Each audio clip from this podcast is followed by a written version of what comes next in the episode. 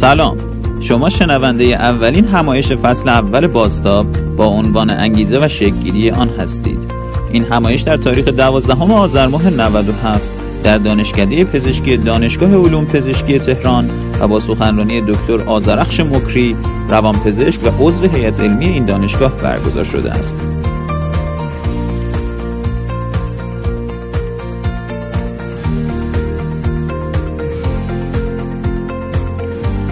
گروه آموزشی باستاب برای توانمندسازی دانشجویان و دانشگاهیان کشور اقدام به برگزاری رویدادهای آموزشی در های مثل مهارت‌های لیدرشپ، مهارت‌های حل مسئله و مهارت‌های رشد فردی می‌کنه. در مجموع این مهارت‌ها با عنوان مهارت‌های مورد نیاز آینده یا future skills شناخته میشن و به ما کمک می‌کنن تا در آینده تحصیلی و شغلی خودمون موفقتر باشیم و به افراد تاثیرگذارتری تبدیل بشیم. امیدواریم از شنیدن این همایش لذت ببرید و اگه اون رو مفید دونستین با دوستان خودتون به اشتراک بذارید. برای ارتباط با ما هم می‌تونین به کانال تلگرام ما به آیدی باستاپ ایژوکیشن یا سایت ما به آدرس www.baztab.education یا صفحه اینستاگرام ما به آدرس bastop.education مراجعه کنید.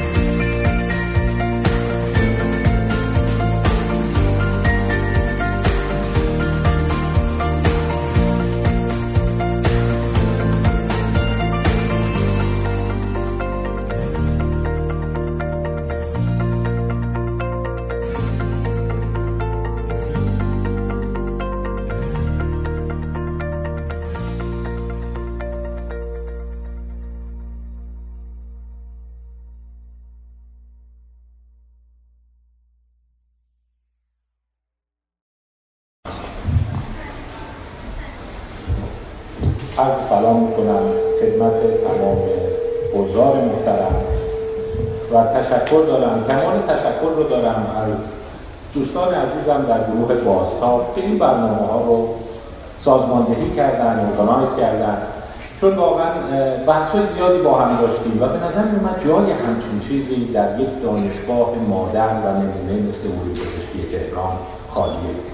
مهارت هایی که ایشون اشاره فرمودن مسئله تکامل فردی مهارت های حل مسئله مسئله leadership اینا چیزهایی هست که معمولا به افراد آموزش داده نمیشه. در صورت که قسمت عمده ای از سهم هم موفقیت و هم خوشبختی.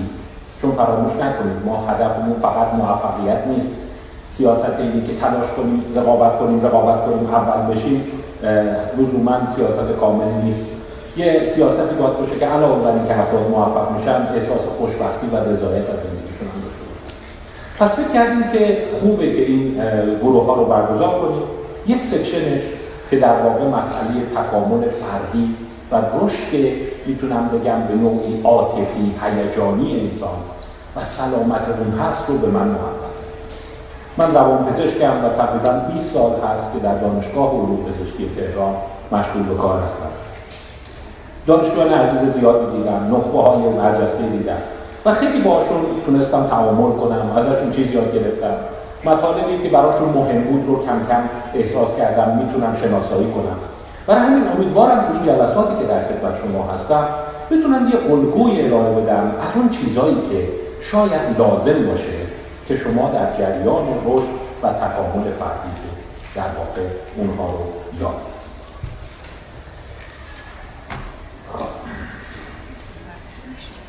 اما چرا این مسئله؟ بیاید اینجوری شروع کنیم. یه مقدارم خودتون آماده کنید ممکنه خسته بشید. این جلسات سخنرانی ده دقیقه نیست. یه ذره شبیه کلاس درسه. شما اکثرا دانشجو هستید و باید به سر کلاس نشستن 60 دقیقه 90 دقیقه گوش دادن عادت کنید. پس یه مقدار ممکنه از حالا خودتون رو آماده کنید که باید مطالب فشرده زیادی کنید. می‌خوام بحثم اونجوری شد سواد علوم رفتار. شما وقتی دانشگاه میاید یه چیزهایی رو یاد می‌گیرید ولی خیلی چیزهایی دیگه هم یاد می‌گیرید که اصلا برنامه درسی مثلا خیلی یادتون کامپیوتر یاد می‌گیرید مسئله زبانهای خارجی در حدی که شاید مورد نیازتون هم نباشه. یا یک سری مهارت های business ی رو یاد می‌گیرید یکی از مهمترین مهارت هایی که در واقع شما باید بگیرید سواد علوم رفتاری است. Behavioral science. این نزدیک 100 ساله داره به شدت رشد می‌کنه. و فقط اونایی که ظاهرا رشته روانشناسی می‌خونن یا بخشی از اونایی که روانشناسی می‌خونن هست که باش آشنایی دارن. اونم به بعضی ارزش نه همش. و متاسفانه اونایی که تو سیستم های پزشکی هستن یا سیستم های جانبیش به جایی که سواد علوم رفتاری داشته باشن بعد چند سال به مسئله مثلا مدیکال مسئله یعنی ما می‌بینیم وقتی به استاجری می‌رسن انتنی می‌رسن از علوم رفتاری اینا تو ذهنشون هست. این اصطلاح رو من مکرر ازتون میشنوم. فکر کنم بعض از شما کم کم تو خوردتون رفته یه رفیق داریم ADHD من خیلی OCD هم یعنی وسواس یه رفیق دیگه داریم مثلا تمام خوابگاه رو وقت میخته همه میگن این بایپولار بردرلاین یعنی شما نگاه می‌کنید یه تعدادی بیماری سمبل علوم رفتار یعنی شما وقتی رشد می‌کنید بیشتر با یک عینک بیماری شناسی رفتار انسان ها رو میان کالیبره می‌کنید. بابا با اون زیاد حرف نزنه چه خیلی وسواسی این یکی چیه؟ همش حتی این لغت ها می‌دونید تو فرض لغت انگلیسی هم خیلی جایگاه بررسی داره و حتی من تعداد زیادی رو دیدم. از مریض ها بیشتر تشکیل می‌کنن مثلا من ADHD دارم. همه موجودیه یه داداش دارم فکر کنم بایپولاره و بیشتر از یه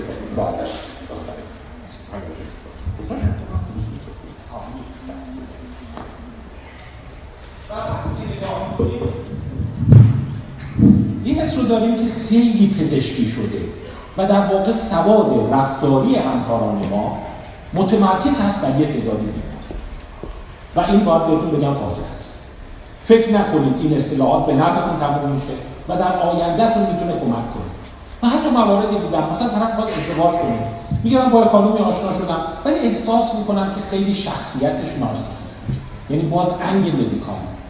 من نمی‌دونم تو بقیه پزشکی شما هم چیکار می‌کنید؟ مثلا فرض کن با یه مدیری می‌خوام شراکت کنیم ولی فکر می‌کنم ژیاردیا داره که فکر می‌کنم تعالش بزرگه. یعنی اینقدر پاتولوژیک نگاه نمی‌کنید به مردم ولی اینجا خیلی پاتولوژیه و هی این اسما رو شما میشنوید. مثلا بچه در میشه اختلال اوسیدی آنچه که من می‌خوام بگم؟ اینه که بیایم سواد رفتاریمون رو نه روی بیماری ها بلکه روی ارکان سلامت انگیزه چیه؟ انرژی ما از کجا میشه؟ چرا بعضی خیلی خوشبختن؟ هوش چی هست؟ چگونه هست که بعضی موفق میشن؟ چجوری تو یه جمع یکی منفور میشه یکی خیلی مطلوب میشه و اینا خیلیاش مدیکالاهاش نیست این نیست که شما چون اختلال شخصیت داری منفور میشید و چون DSM رو هیچ اون DSM هم بهتون میگم همون داریم نیومدید کتاب روانپزشکا هست برای کلاسیکا طبقه بندی کردن بیماری ها و چون هیچ علامتی نداره این طبیعتا موفق می‌خوام این ده جلسه راجع به اینا تو روابط بین فردیمون چجور هست بعضیا میدرخشن چرا بعضیا ذهن خلاق چرا بعضیا پر انرژی و انگیزه چرا بعضیا وسط کار ول می‌کنن؟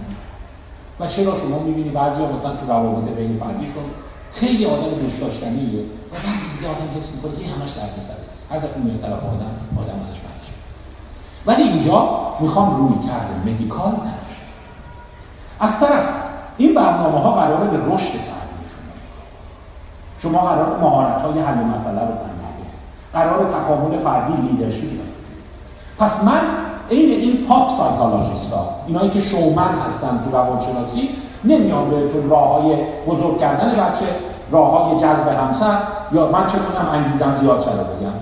چون معتقدم ذهن شما باید اونها رو از روی این اطلاعات بسازید ما به دنبال ذهن خلاق هستیم. نه کسی که پاسخ آماده بده. پس اگه من همش همه کارا رو ول می‌کنم شما یه پیشنهاد بدید من چیکار کنم؟ این قطعا جواب این جلسات نیست. جواب این جلسات اینه که رشد کنید و در واقع ذهن بالا بیاد و بعد خودت شروع کنی این کارو پس ما به دنبال حل مسئله فردی نیست من یکی دو آشناهام هست من نمی‌دونم روی نمیشه دارم یه چیز رو بهش بگم شما بگی من چیکار کنم؟ این بدترین چیز ممکنه نشون میده شما هیچ کدوم از این مهارت ها رو نتونستی تکامل بدید مثل اینه که به جای که یکی بیاد زبان یاد بگیره بیاد بپرسه ببین وقتی مثلا میرم رستوران طرف بقیه من نمیده من باید چی بگم این تعریف زبان نیست تعریف زبان یاد گرفتن این خودت باید یه چیزی رو دیزاین می‌خوایم امروز راجع به انگیزه صحبت کنیم فکر کردم برای جلسه یک خوب باشه. شما وقتی میای دانشگاه یه سوالاتی برات پیدا آیا من با همین انگیزه درس خواهم من همین الان حس می‌کنم این رشته رو بیخود اومدم. من چیکار یا نمی‌دونم همین دو سه ماه یه گذشت خورد تو ذوقم انگیزم کور یا بعضی با چه علاقه میان سر کلاس؟ همش خوش خدمتی می‌کنم اون جنون اصلا این سوال از بلند می‌کنم هر چی میگه انجام میدم از بدم اصلا دل زده شد. یا اصلا که توی مملکت نبودم این منطق انگیزهای آدم رو اصلا ذوق آدم رو کور می‌کنه. استعدادان رو له می‌کنه. می‌خوام بگیم که اینها آیا درسته یا نه؟ و چگونه اینها شکل مثلا بیایم با همین مثال ساده نگاه وقتی از آدم می‌پرسن اون رشته ای که داری میری چه چیزیش مهمه؟ دیدن انسان ها قابل طبقه بندی هم. یه درصدشون میگه خیلی مهمه اون رشته ای که میام دوست داشته باشم. آخه اگه من دوست نداشته باشم نمی‌تونم. اگه من از این چیز بدم بیاد هیچ کسی در دنیا نمی‌تونه منو وادار کنه اون اینا اونایی هستن که تمرکزشون روی اینترست هست. همین الان بعضی شما ممکنه توتون باشه. من رشته مهندسی اومدم دوست ندارم. به خاطر حرف دیگران اومدم. آیا من موفق میشم؟ اینا اونایی هستن که اینترست اورینتد جالب همه اینجوری نیستن. وقتی با آدم صحبت می‌کنید خیلی اصالت علاقه رو ندارند فکر نکن همه مثل شما هستن که هر آدم دلش میخواده یه دیگه هستن که اصطلاحا اصالت اصالت براشون مهمه. میگه من می‌خوام یه رشته برم که توش کار واقعی باشه. حتی اگه علاقه نداشته بتونم تاثیر گذار بشم. بتونم کار جدی بکنم. سنبلی نباشه. فرمالیته نباشه. یعنی جنوینتی براشون پس همین الان می‌بینید انسان ها هستن. اینترست مهمه بعضی هستن جنوینتی مهمه میگه حتی اگه بدم بیاد ولی اگه حس کنم تو اون کار می‌تونم مثمر ثمر باشم میرم و این پیچیدگی های رشد فرد یه چیز عجیب دیگه متوجه شدن مثلا تو دانشجوها که اندازه گیری کردن دیدن تقریبا هر ده دوازده سال پاندول به این ور یا اون میره. یعنی اندازه گیری تقریبا از دهه 50 بوده. مثلا از دانشگاه تاپ میپرسیدن چرا این رشته رو اومدی؟ میگه اصلا علاقه ندارم. میگه دفعه چه اومدی؟ میگه خب بلکه رشته جدیه؟ رشته که توش کار هست. به درد کشور می‌خوره درآمدش خوبه. پس فکر نکنید همه مردم تو تمام دوره های تحصیلیشون اصالت اینترست دارن. تو نگاه اول ممکنه شما بگید خیلی ایموشنال و هومانیستیکه. فرزنده رشته برو که دوست داری دنبال جایی برو که بهت علاقه هست ببین دلت چی می‌خواد؟ اونو می‌خواد اتفاقا اینجور نبوده. دوره های هست که اکثریت پاندول میومده این اینا دلمون می‌خواد نداره. مگه زندگی تفریه کار من تفریه من جا دلم داشت خونه بخواد. پس اینترست جنوینتی نمی‌دونم الان دانشگاه های ما چطوره ولی خیلی از جامعه شناس های غربی مرتب این شاخص ها رو اندازه گیری می‌کنن. پس با همین بحث شروع کنیم ببینیم داستان چقدر پیچیده میشه. یعنی شما نمی‌تونید از انتظارات اولیه خودت در واقع اونجوری که فکر می‌کنی بهره برای این جلسهتون ده نکته انتخاب کردم. شاید این ده نکته رو شما بخواید برای خودتون ریهرس کنید. به درد روابط فردیتون نکته اول. توان ما در پیشبینی انگیزه و هیجان ضعیف. به خودتون قره نشید اگر ازتون بپرسن در پزشکی چگونه عمل خواهید کرد ممکن شما خب پیش بینی اینه که اینجوری درس می‌کنن نمیشه با کمال تعجب تو سه ماه بعد می‌بینی ناشناخته هایی مثلا ممکنه یه دفعه انگیزه براتون بیاد و خودتونم تعجب کنین از کجا اومد و ممکنه متاسفانه یه دفعه اش کنین دیموتیویت شدم اصلا انگیزه ندارم یه دو ماه که دارم درس می‌خونم اصلا حس کنم کلاس رو دوست ندارم.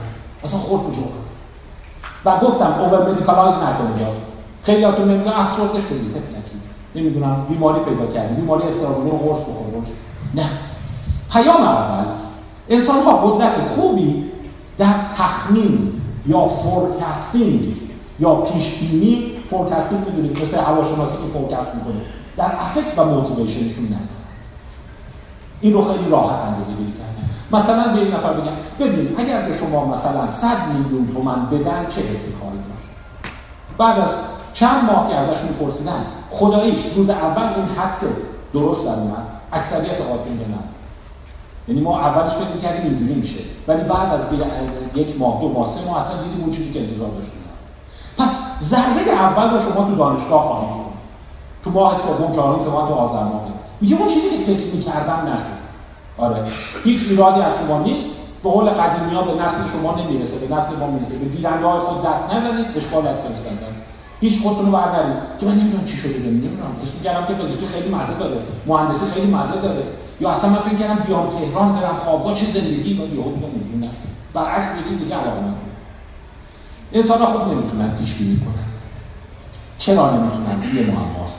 ولی یه کشف خوب روانشناسیه اگه می‌خواد ببینید کی خیلی روش کار کرده دنیل و تکست های زیادی داره. پیش بینی عاطفی و هیجانی یکی از رموز زندگی است. نمی‌دونی چرا اکثر پیش های ما به خطا برای همین شما اگر فکر می‌کنید من می‌دونم من مطمئنم الان نگاه این روز برام واضحه. فلان دانشگاه قبول فلان کشور برم. برم نمی‌دونم فلان رشته قبول اصلا من دیگه تمام مشکلات حل میشه. یا اصلا من ممکنه که آدم دیگه این از راه دور اینجوری به نظر میاد. یه خطای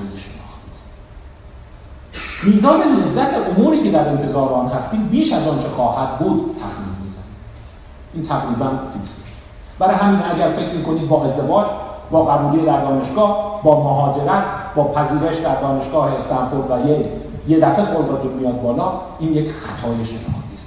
مثل سرابی که تو صحرا می‌بینید نور منعکس خب یه خبر بده ولی خبر خوبم دارم براتون. اونورش هم هست. همین الان بگید پروندهتون رو میدیم شما رو اخراج کنید نمی‌دونم خوشون نیاد. خداحافظ. بازم نمی‌تونی درست تخمین بزنی. نه داغون میشم. میمیرم. دیگه امکان نداره زنده بشم. من تمام زندگیم همینه. با خب کمال تعجب با سه ماه بعدم شما می‌بینن صاف صاف داری راه میری خوب شانسی آوردیم ما. من بی خودی الکی خودمون داشتیم گیر مینداختیم چرا این اتفاق میفته نمی‌دونیم ولی هرچی هست بهش میگن خطای پایانی یا انگلیسیشون می‌خوایم the durability bias. یعنی فکر می‌کنیم هیجانمون اونجوری که تخمین می‌زنیم میمونه.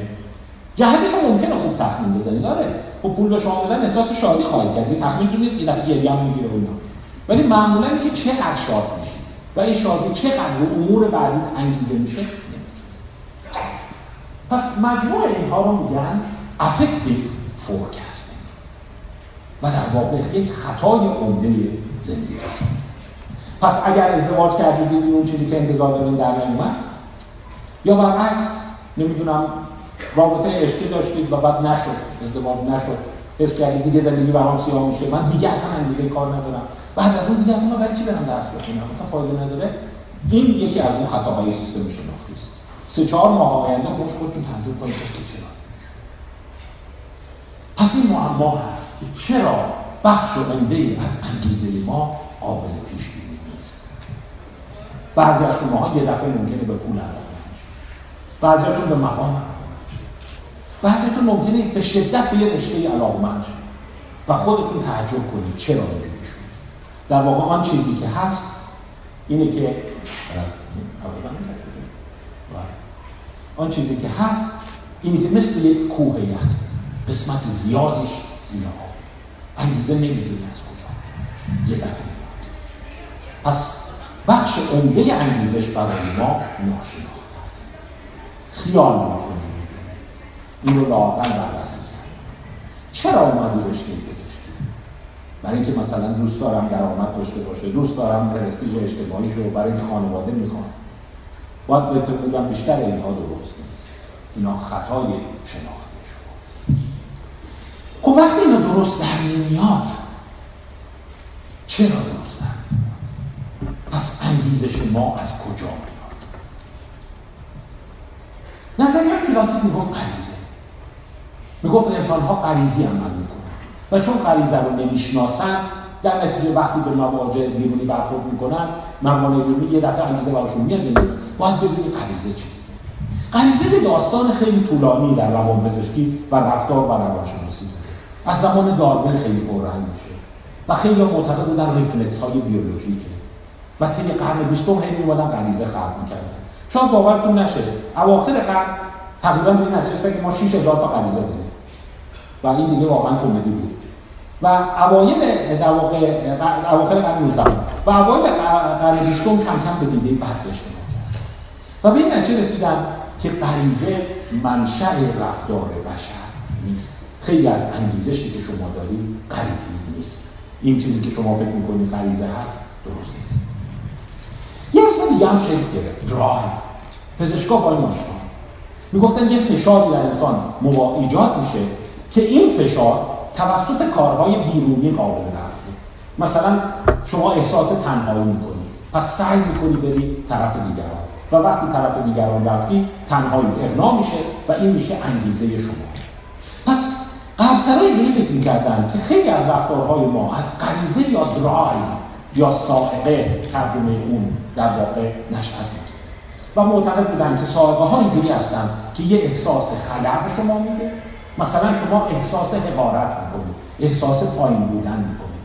بعد می‌دید برم یه جایی که احساس پایین بودن من اغنا شد میرم رشته پزشکی و بعد احساس حقارت من اغنا میشه و بعد من این کار و سرمنشه انگیزه های ما این هستن و این اصطلاح ها خیلی مرسوم بود. libido complex به معنی عقده انرژی درایو.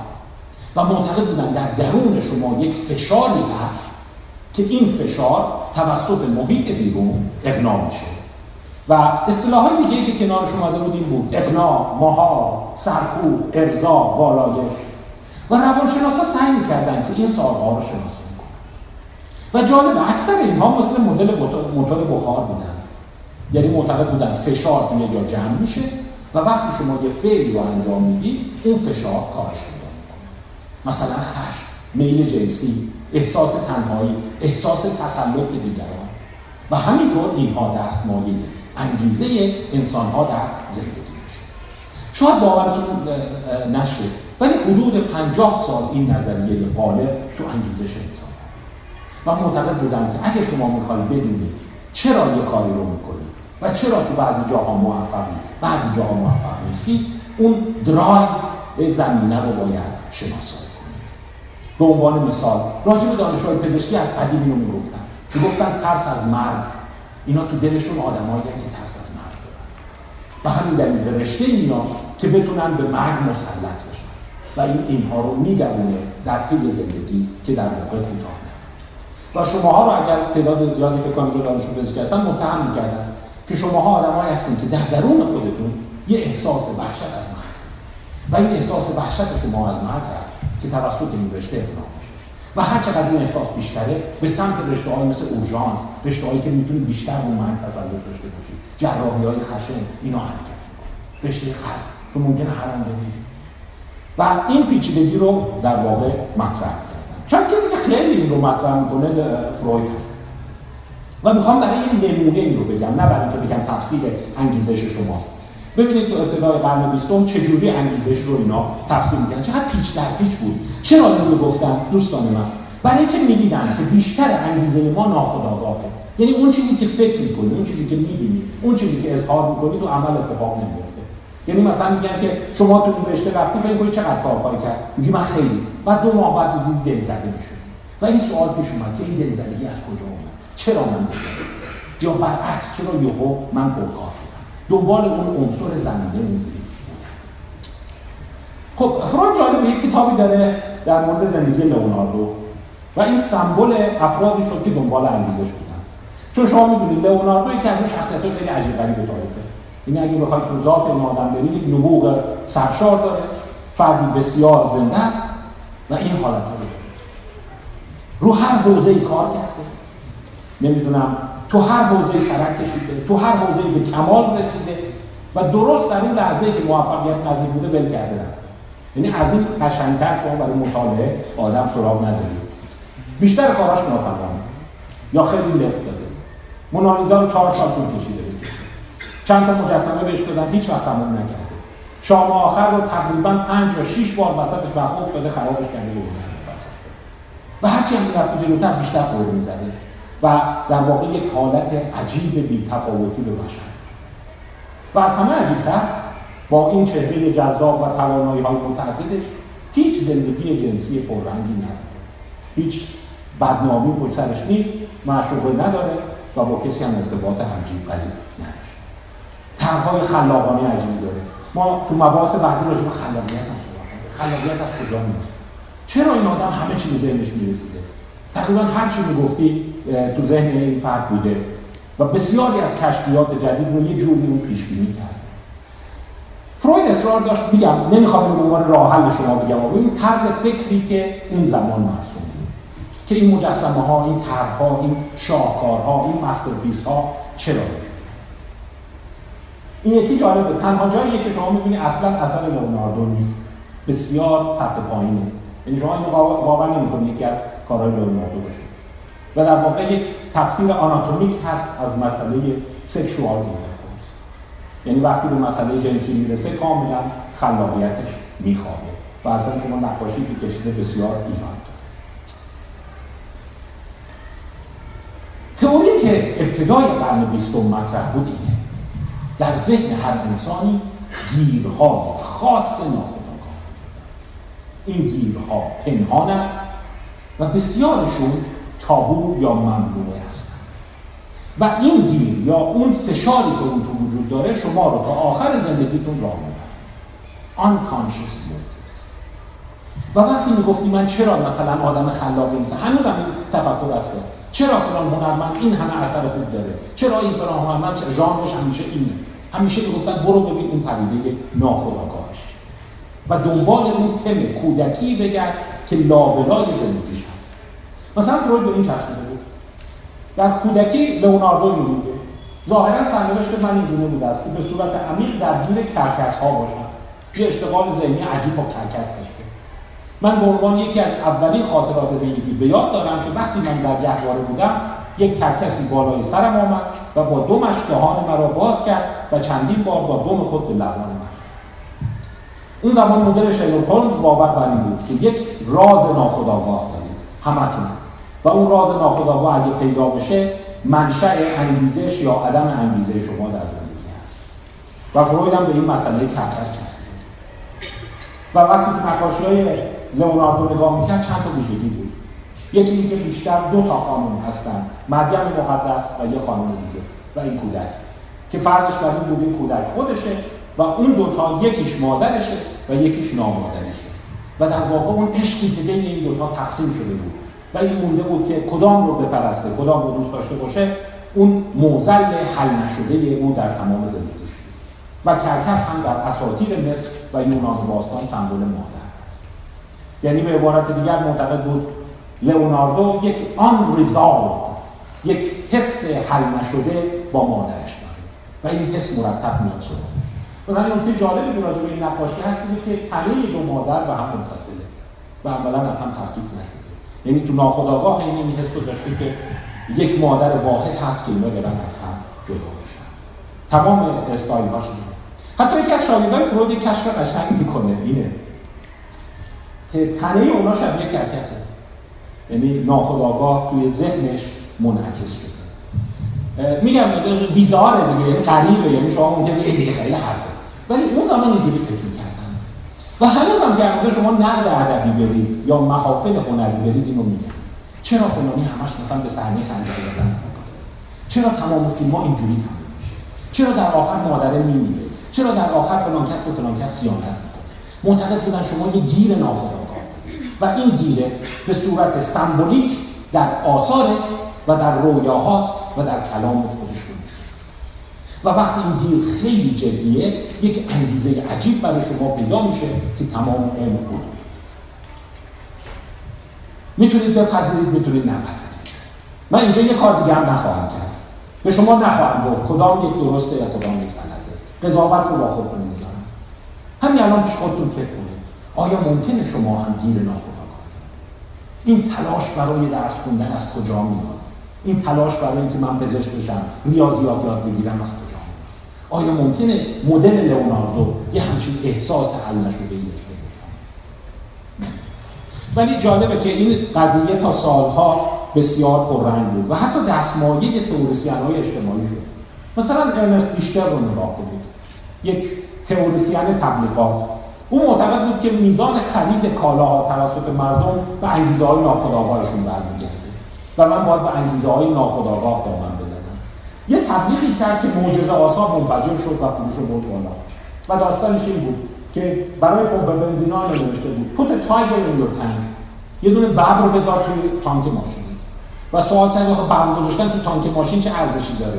ولی معتقد بود که این برمیگرده به اون عقده های ناخودآگاه حس های ناخودآگاه و وقتی اینجوری تبلیغ می‌کنی مردم بیشتر بنزین مصرف می‌کنن. واقعیت که واقعا بیشتر مصرف می‌کنن ولی اینکه شما بپذیرید که تایگر مثل اون کرکس سمبل چیه و توی باک ماشین گذاشتن یعنی چی نمی‌دونم. و البته اونا یواشکی یه اشاراتی می‌کردن که اینا مظنون های جنسی هم یا یک تبلیغ دیگه می‌کرد. این خیلی به فروش منجر شد. و این انگیزه بود که چرا خانم‌ها این رو می‌خرن؟ یک کیکی رو درست کرده بود پودر کیک بدون کیک کراکر که این پودر برخلاف پیکای دیگه فقط آب توش نمیریختی هم بزنی. دو تا تخم مرغ هم با توش می‌زنی و ارنست بیشتر معتقد بود که این تخم مرغ زدنه اون خانوم هایی که حس ناباروری دارن حس زایاییشون کور شده حس این fertility دارن وقتی یه دونه تخم مرغ می‌زنن توی کیک یعنی من دارم تخمم رو ارائه میدم تخمک رو ارائه میدم. و چون مفهوم fertility داره از این کیک خوششون میاد و این رو میرن می‌زنن. این مدل تفسیرهایی بود که تو ناخودآگاه انجام می‌دادن. و شما حالا می‌تونید بپذیرید یا نپذیرید. ولی این رازواریش قشنگ بود. و مدت ها هنوز هم که در نقد ادبی ما این رو داریم که چرا مثلا فلان چیز اتفاق میفته چرا فلان؟ اصلا خیلی فروش می‌کنه. میگن که این ارتباط برقرار می‌کنه با اون مفاهیم فراموش شده و سرکوب شده افراد. مثلا عقده مادران که فرزند ندارن یا اینفرتیل هستن. و وقتی اون تخم مرغ اضافه می‌کنن این حس رو بهشون پس مدت ها عناصر ناخودآگاه منشأ انگیزش ما طلب یه اتفاق دیگه افتاد. همزمان کنار عنصر ناخودآگاه. یه عده بودن که می‌گفتن نخیر انگیزش انسان. هیچ ربطی به مسائل ناخودآگاه و پنهان نداره. همه چیز انسان از پاداش. به انسان ها پاداش بده می‌تونی هر کاری شما همینجور که پاداشت میره بالاتر کار رو بیشتر کنید. پاولوف معروف ثورندایک و واتسون. و بعدها البته بوروس فردریک اینا معتقد بودن با پاداش شما هر کاری می‌تونی اسکینر حتی جالبه. قبل جنگ جهانی دوم یه بمب هدایت شونده توسط کبوتر ساخته یکی از شاهکاراش بود. یه کبوتر رو یاد داده بود بهش از طریق دونه که شما روی مانیتور نگاه می‌کنید کشتی دشمن رو که می‌بینید بمب رو هدایت می‌کنید در واقع با بمب الان می‌بینید بمبای لیزری ما جی پی اس یک کمپیوتر میذاشتن توش. و این بمب قرار بود که توسط پنتاگون بر روی ناوهای ژاپنی انداخته بشه. یک کمپیوتر میذاشتن توش. کمپیوتر یاد گرفته که بمب رو برای بمب حتی دستمایه تن شده بود. که بمب‌های آمریکا با کمپیوتر هدایت بشن یا یک خانه درست کرده بود برای بچه‌ها اسمش رو بیبی تندر که همه چیز با دگمه بود. مثلا وقتی گریه می‌کرد اینو می‌زد وقتی می‌خواد درست نشد اینو می‌زد وقتی کار دیگه می‌کرد این کارو می‌کرد. و معتقد بود من با این می‌تونم یک بچه کاملا سالم بار. این مفهوم رفتارشناسی بود و در واقع تو کتاب های اینا وارد می‌شد. ادعای تئوری رفتاری اینه. این چند اصل دوستان انسان ها تابلوی خامه و پایشون پاداش بدی هر کاری فقط باید پاداش رو به درست باشه و درست تنظیم بشه. و سالهای اول زندگی در شکلگیری رفتار شما خیلی تاثیر جمله معروف از از واتسون 1930 می‌گفت به من شما چند تا بچه بده من به صورت تضمینی پزشک خوب روانشناس خوب وکیل خوب بیزنسمن خوب بهتون میدم و صرفا از راه ریانفورسمنت این کار هر جا به سمت اون قضیه رفت پاداش بهش میدم هر جا نرفت پاداش رو قطع می‌کنم دیر یا شما یاد می‌گیرید. با خورده پاداش به وصول هنوز هم که هنوز شما می‌بینید در سیستمایی مثل ایران سر این کارو می‌کنن. هی تخفیف می‌ذارن تخفیف پلکانی می‌ذارن میگن که پاداش رو به تدریج افزایش میده که شما به وصول حرکت این تفکر دیگه و معتقد بود که انسان ها اتفاقا انگیزه های ناخودآگاه ندارن. چیزهای پنهان تو وجود نداره. همه چیز روی پاداشه شما پاداش رو درست تنظیم کن و در واقع می‌تونی به هر چیزی برسی. Give me a dozen healthy infants. به من دوازده تا بچه سالم بده و من به همه اونها هر چی بخواستیم میرسونم. هنرمند، وکیل، دکتر یا بیزنسمن. یا برعکس می‌خوای یه کارشون می‌کنم که بیکار و تنبل و گداوار یعنی همه اینا رو با پاداش می‌تونیم انجام پس یه میراث بیهیوریزم اینجا می‌خوام یکی از میراث های خوب بیهیوریسم رو براتون یکی از چیزهایی که می‌خوام در دیالوگاتون در سالهای آینده زندگیتون استفاده کنید میراث های واتسون اسکینر یه مقدار فراموش شد گفتن بابا انسان ها اینجور هم نیست که شما با پاداش همه کارش کنید حقوق شما رو به تدریج ببرن بالا هر کاری نمی‌کنید. یه جایی برعکس همون اتفاق ناخودآگاه میفته یهو می‌کنه با کمال در واقع پس دیدگاه behavioral هم تا حدی زیر سوال. می‌خوام با یک مفهوم دیگه آشنا بشید. این مفهومی که از حالا یاد بگیرید برای زندگیتون اهمیت. پنجاه سال درست از این مفهوم. مقاله رو نگاه کنید. سایکولوژیکال ریویو 2016 نوشته شده و نوشته Learned Helplessness at 50 درماندگی آموخته شده در 50 سال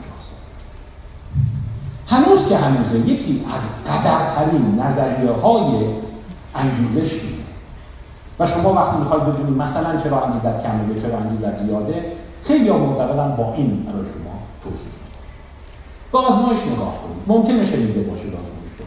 ولی خالی از لطف نیست یه بار دیگه مرور اساس آزمایش Learn Helplessness که 50 سال روش کار شد و هرچند رفت بیرون بهتر می‌شد. یه محفظه برای حیوان درست می‌کنن و مرتب به اون شوک الکتریکی مثلا 50 تا شوک. و می‌دونید شوک الکتریکی برای حیوان دردناکه دیگه. پاهاش درد می‌گیره میپره. اونتا دو حالت مختلف تعریف کرد. حالت اول یه اهرم توی اتاق بود که اگه حیوان اون اهرم رو پیدا می‌کرد و اهرم رو فشار می‌داد شوک قطع می‌شد. و در حالت مقابل اون اهرم وجود نداشت. یعنی شما در هر حال پنجاه تا شوکت رو دریافت پنجاه تا این و پنجاه. این مرحله اول آزمون مرحله دوم آزمون این بود که همون کار رو تکرار کردن منتها دریچه فرار رو باز کردن. یعنی می‌تونستید به جایی که وایسی شک بگیرید یا اهرام فشار بدید اصلا در میاد از معلکه وای نستید تحریم یه چیز عجیب تو اون گروهی که اهرام در اختیارشون بود تو سری اول 90 درصد فرار کرد. تا در رو در صورتی که توی اون یکی گروه فقط یک سوم یعنی 70 درصدشون وایستادن دو سومشون. وایستادن همینجور شکار رو تحمل کردن. و به قول چیز خب بعد وقت فرار کن دیگه. درک پایین حالا برای چی وایستادی اینکه پنجره پایین خب فرار کن برو دیگه. وایستادی همینجوری داره می‌زنن و تو همینجوری نگاه می‌کنی متوجه شد که وقتی انسان ها در جریان رشدشون به خصوص دوران کودکیشون با یک استرسی مواجه میشن. و نمی‌تونن اون استرس رو حل کنن دوچار حالتی میشن که بهش میگن درماندگی آموخته و این تا آخر عمر براشون میمونه پس جملاتی مثل فایدش چیه؟ آقا دلت خوشه؟ تو هم حوصله داری؟ برو بابا آخرش همش خراب میشه. اون حسی که میگه یه انسان های منفی باف میان از این نشد این نظریه توسط دو فرد برجسته مارتین زلیگمن و ستیون مایر مطرح و طی سالهای بعد دیدم عجب نظریه قشنگی و در واقع اونایی که میراثدار رفتارگرایان هستن امروزه معتقدن که انگیزه انسان از این اگه شما در مراحل اولیه زندگی موزل داشتی و تونستی موزل رو حل کنی این کم کم به صورت یک انرژی فراگیر تو جمع میشه و تا آخر عمرت می‌دونی.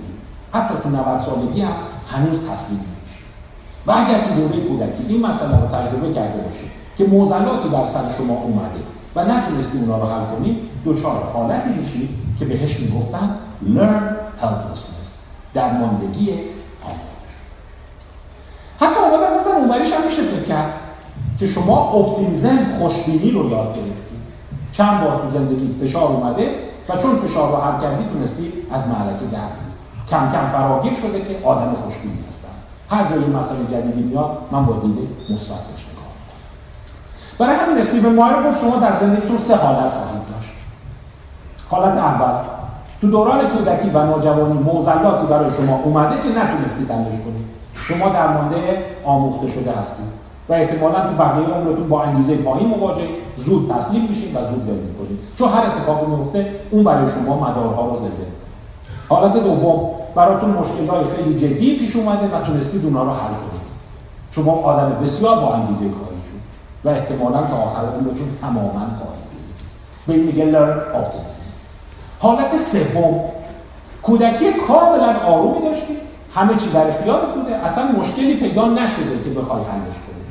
به این گفت perfect fragile شکننده کامل. و گفت این حالت هم بسیار بده. یعنی وقتی اولین ضربه رو تو بزرگسالی خوردی حالا پیش خودتون یه لحظه مرور کنید. چقدر لرن هلپلسنس داری چقدر لرن مثلا تو دبیرستان یه مشکلی داشتم. یه معلمی بود باش درگیر بودم. نمی‌دونم یه مسئله بیماری داشتیم یه مسئله اقتصادی داشتیم. و شکر خدا تلاش کردم و حل شد.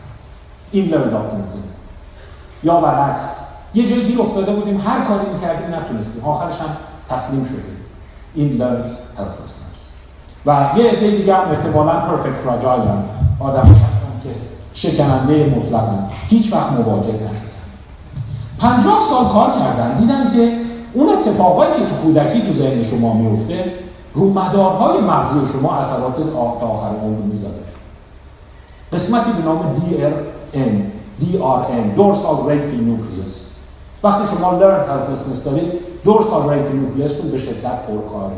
برای همین همش مضطرب میشید. همش آیه یأس می‌کنید. هر اتفاقی میفته هول می‌کنید. تپش قلب پیدا می‌کنید و مخالف میشید. و برعکس اگر شما کنترل رو تجربه کرده باشید کنترل میاد بر روی VMPFC ventromedial prefrontal cortex شما اثر می‌ذاره و اون Dorsal Raphe Nucleus شما رو مهار می‌کنه. در نتیجه شما زود هول نمی‌کنید و چیز عجیبی که تو حیوانات متوجه شد اینه که وقتی تو دوره نوجوان کودکی این اتفاق افتاد تا لحظه مرگ حیوان سکن و باقی اینها میمونه. و قسمت های مهمی از مغزش رو خب پس یه قسمتی از تئوری انگیزش داره در میاد.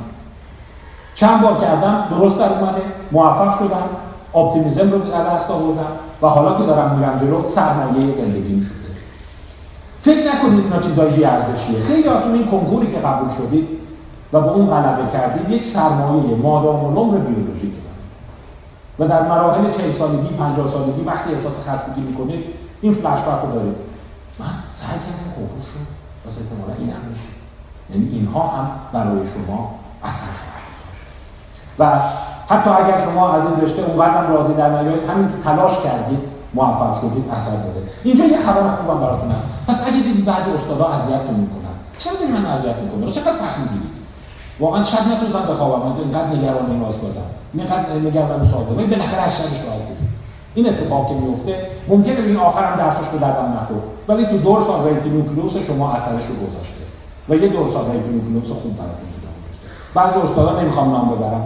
خانم دکتر کانسولر احتمال میدن نمره کم میدن سخت می‌گیرن میندازن. ولی ممکن آخرش این درسش واقعا دردمون نخورد گذاشتی. ولی اینو در نظر بگیرید. Dorsal Raphe Nucleus رو که ورزش بده و به دردتون خورده. یعنی وقتی که میایین حس کن عجیبه. یه جور شکنندگی کمی دارن در صورتی که اگه اون کارو نمی‌کردن براتون شما یک پرفکت فراجایل می‌شد از وقت برای خب پس یادگیری خوشبینی یا درماندگی به عنوان اساس انگیزش. تا اینجا شما با چند نظر مواجه شدید که انگیزه شما از کجا؟ میاد اگه خسته نیستید ادامه یه ذره بحث ها هنوز باید جلوتر. اینجایی ذره بریم جلوتر ذره ذهنتون به هم میریزه. یعنی ممکنه اعصابتون خود بشه. یعنی این داره چی میگه؟ این که داره زندگی ما رو خراب می‌کنه. بعضی آدم ها با انگیزن بعضی آدم ها بی انگیزن بعضی آدم ها سخت کوشن بعضی آدم ها تنبلن. بعضی آدم ها منفی هن بعضی آدم ها مثبتن بعضی آدم ها خیلی دوست داشتنی هن بعضی بدن. بعضی انسان ها مهربانن بعضی ها قصیه درسته؟ جوابش وقتی اومدن مطالعه کردن است عجیبی متوجه شدن. مثلا این صفت ها رو نگاه کن. میگم اینجا رو می‌تونه از من نپذیرید ایراد نداره. من قبول دارم اشکال نداره. می‌تونه ذهن خودتون باشه. امبیشن جاه طلبی. اقتدارگرایی صداقت. هوش و خلاقیت. هوش و خلاقیت رو نگاه کنید شخصیت. آیا فراگیره؟ خیلی یه چیز عجیبی که در آوردن اینه. هر انسانی در یک زمان خاصی بعضی از این عباد رو داره و در بعضی زمان ها نداره. یعنی شما ممکنه در یک ساعت و در یک محیط و در یک سیستم کاملا آدمی خلاق آدمی صادق و آدمی جاه طلب باشید یا بعضی جاها اصلا نباشید. مثال براتون بزنم. فقط مشت نمونه خرباب مثال فراگیر نمی‌زنم وقت ندارم. مثلا جاه طلبی شما. خیلی میگن دانشجویان پزشکی جاه طلبند. آدمای رقابتی هستند دیدن میزان همبستگی رقابت آکادمیک شما. با رقابت نان آکادمیک شما چهار صدم درصده. یعنی تقریبا صفر.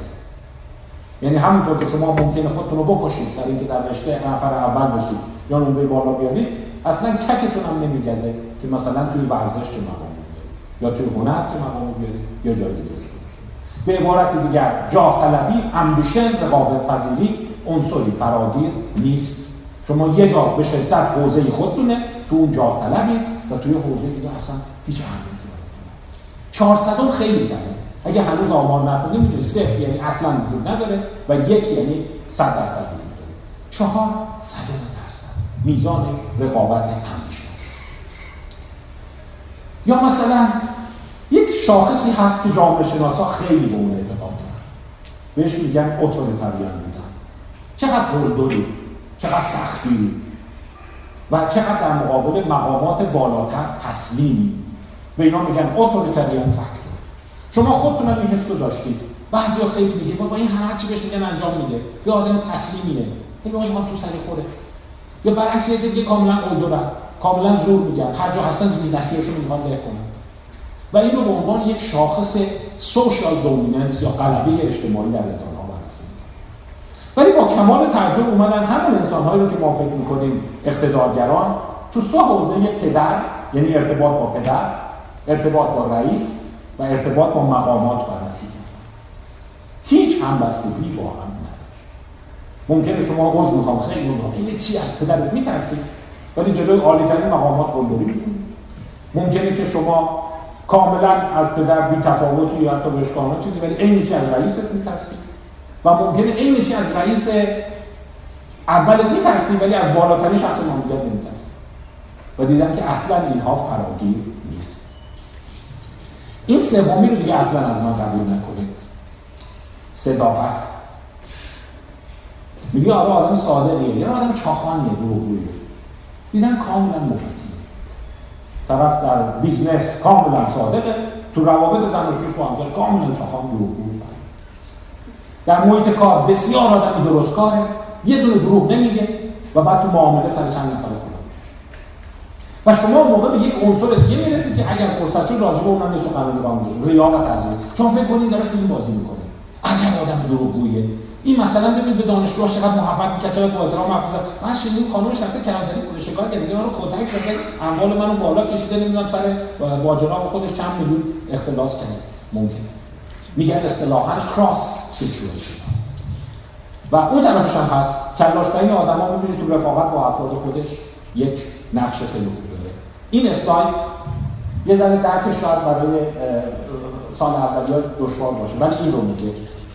قسمت مشکی تفاوت‌های درون شماست.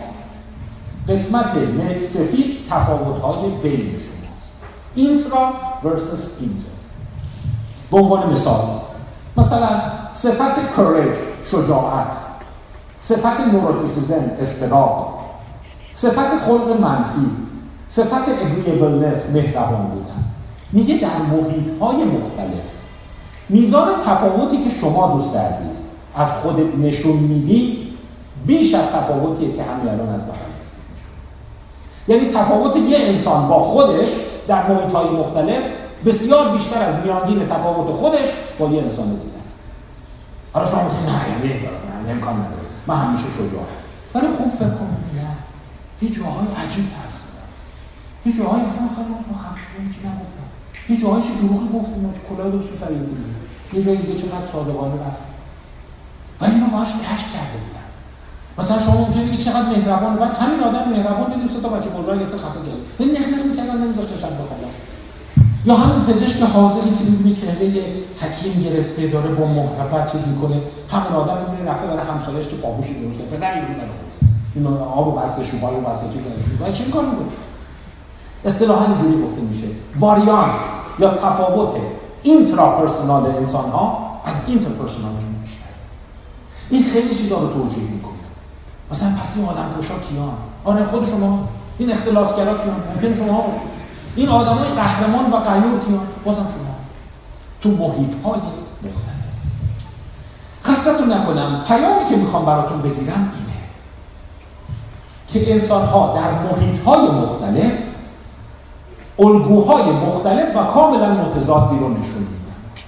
پس بزرگ شده شوکه نشید این که آدم خوبی بود این چرا این کارو کرد؟ این که رفیق جونجونی من بود این چرا همچون خیانتی کرد؟ تو محیط های مختلف اتفاق میفته فرض شما بر اینه که دینامیک انسان ها ساده است. مثلا شما دو آدم رو در نظر بگیرید. مثلا به هم علاقه دارن. هر چی به هم نزدیک میشن این علاقهشون بیشتر میشه و بهتر میشه و همین در صورتی که این پدیده اینجوریه. نه. ممکنه اول علاقه دارید.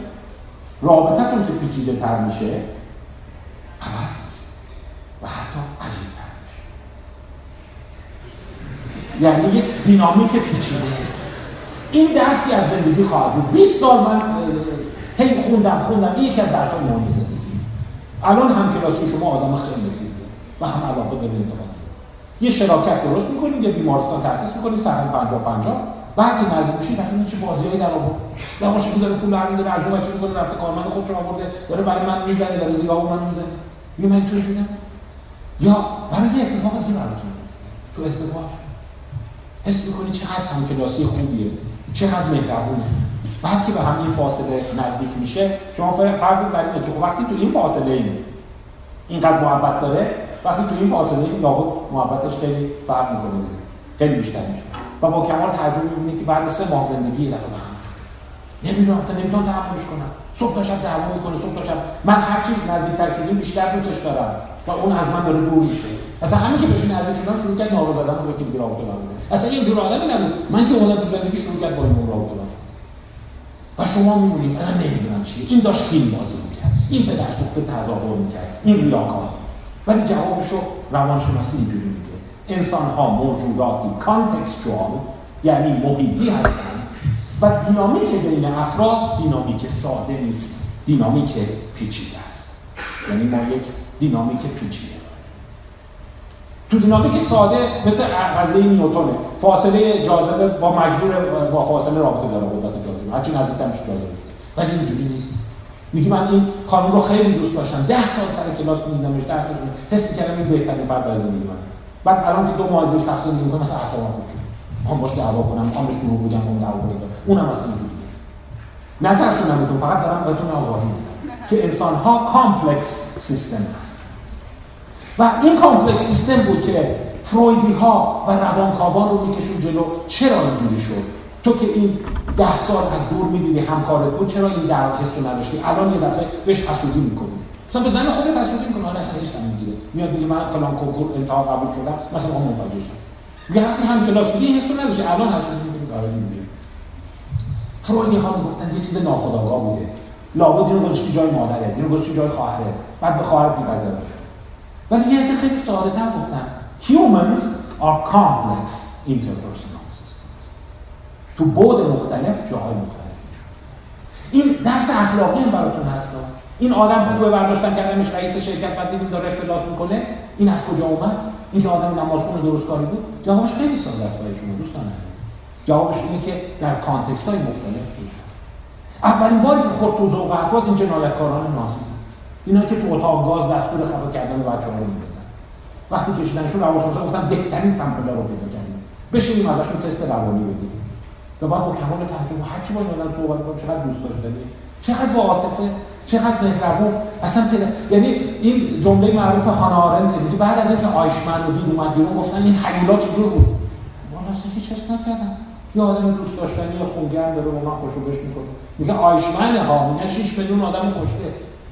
والا من برای همین این نکته مهم علوم رفتاری شکل گرفت در انگیزش ما. و اونم اینه. ما چیزی به نام آدم پرتلاش بی انگیزه با انگیزه منفی اینا نداریم. انسان موجودی است موقعیت یا درسی که بخوام بهتون بگم اینه. انسان ها بیش از اونی که فکر می‌کنید کانتکستوال پس تو این فاصله یه جورن وقتی میاد جلو یه جور دیگه میشه. روانکاوان گفتن این یه جور دیگه شدن مال اینه که اون زیر قضیه در ولی یه دیگه هم بودن گفتن نه دینامیک پیچیده است دینامیک خطی نیست. خب تا اینجای کار پنج تا درس رو براتون گفتم. چند دقیقه می‌خوام چند دقیقه ولی این یکی از مهمتریناشه واقعا اینو من هر چی بیشتر مطالعه می‌کنم مریض می‌بینم با گوشت و پوست و استخوان بیشتر حس می‌کنم. تو تخمین فاصله این اشتباه می‌کنم شما با یه نفر مثلا تعامل اقتصادی داری با یکی تعامل تحصیلی داری با یکی تعامل عشقی داری با یکی تعامل کاری داری. وقتی تعاملش عوض میشه کاملا یه چهره و یه پیام دیگه براتون داره تحقیقات محلی خیلی چیز جالب نیست. چون برید بپرسید محل کارش بیادم یا محل کارش خیلی آدم خوب بیاد میگن خیلی سر وقت میاد میره بعد مثلا تو زندگی دانشجو چیزی میشه و برعکس. اون برش هم هست. یعنی یه شانس به این آدمای الوات برنامه اینا بود. خیلی هاشون پدر نمیده در میاد اصلا عجیب. تو جمع خانوادگی یه جور دیگه رفتن می‌کنه. این ناشی از کانتکچوالیسم بریم یه چیز دیگه هست. پس ببین یه سری اصطلاح هم داره یاد می‌گیره دیگه humans as contextual beings. در صورتی شما اینا رو به سیستم های بیولوژیک ساده فرض می‌کنید. حالا فرصت بشه من تو جلسات دیگه خیلی بیشتر از این صحبت می‌کنم. یا ما یه جاهایی می‌بینید که اصلا باورتون نمیشه که چجوری آدمی مثلا ترسوی کاملا بیش از همه شجاعت نشون حتی در حالی که داره میلرزه و استراب داره شجاعانه ترین کار ممکن رو انجام میده. یعنی اون نفس انسان ها ذات انسان ها اونجوری که فکر می‌کنید. بند چهار بند ششم رو وقتی شما تقریبا 15 16 سالت میشه یه کاری شروع می‌کنی کردن شاید حواست نباشه این کار رو بکنی.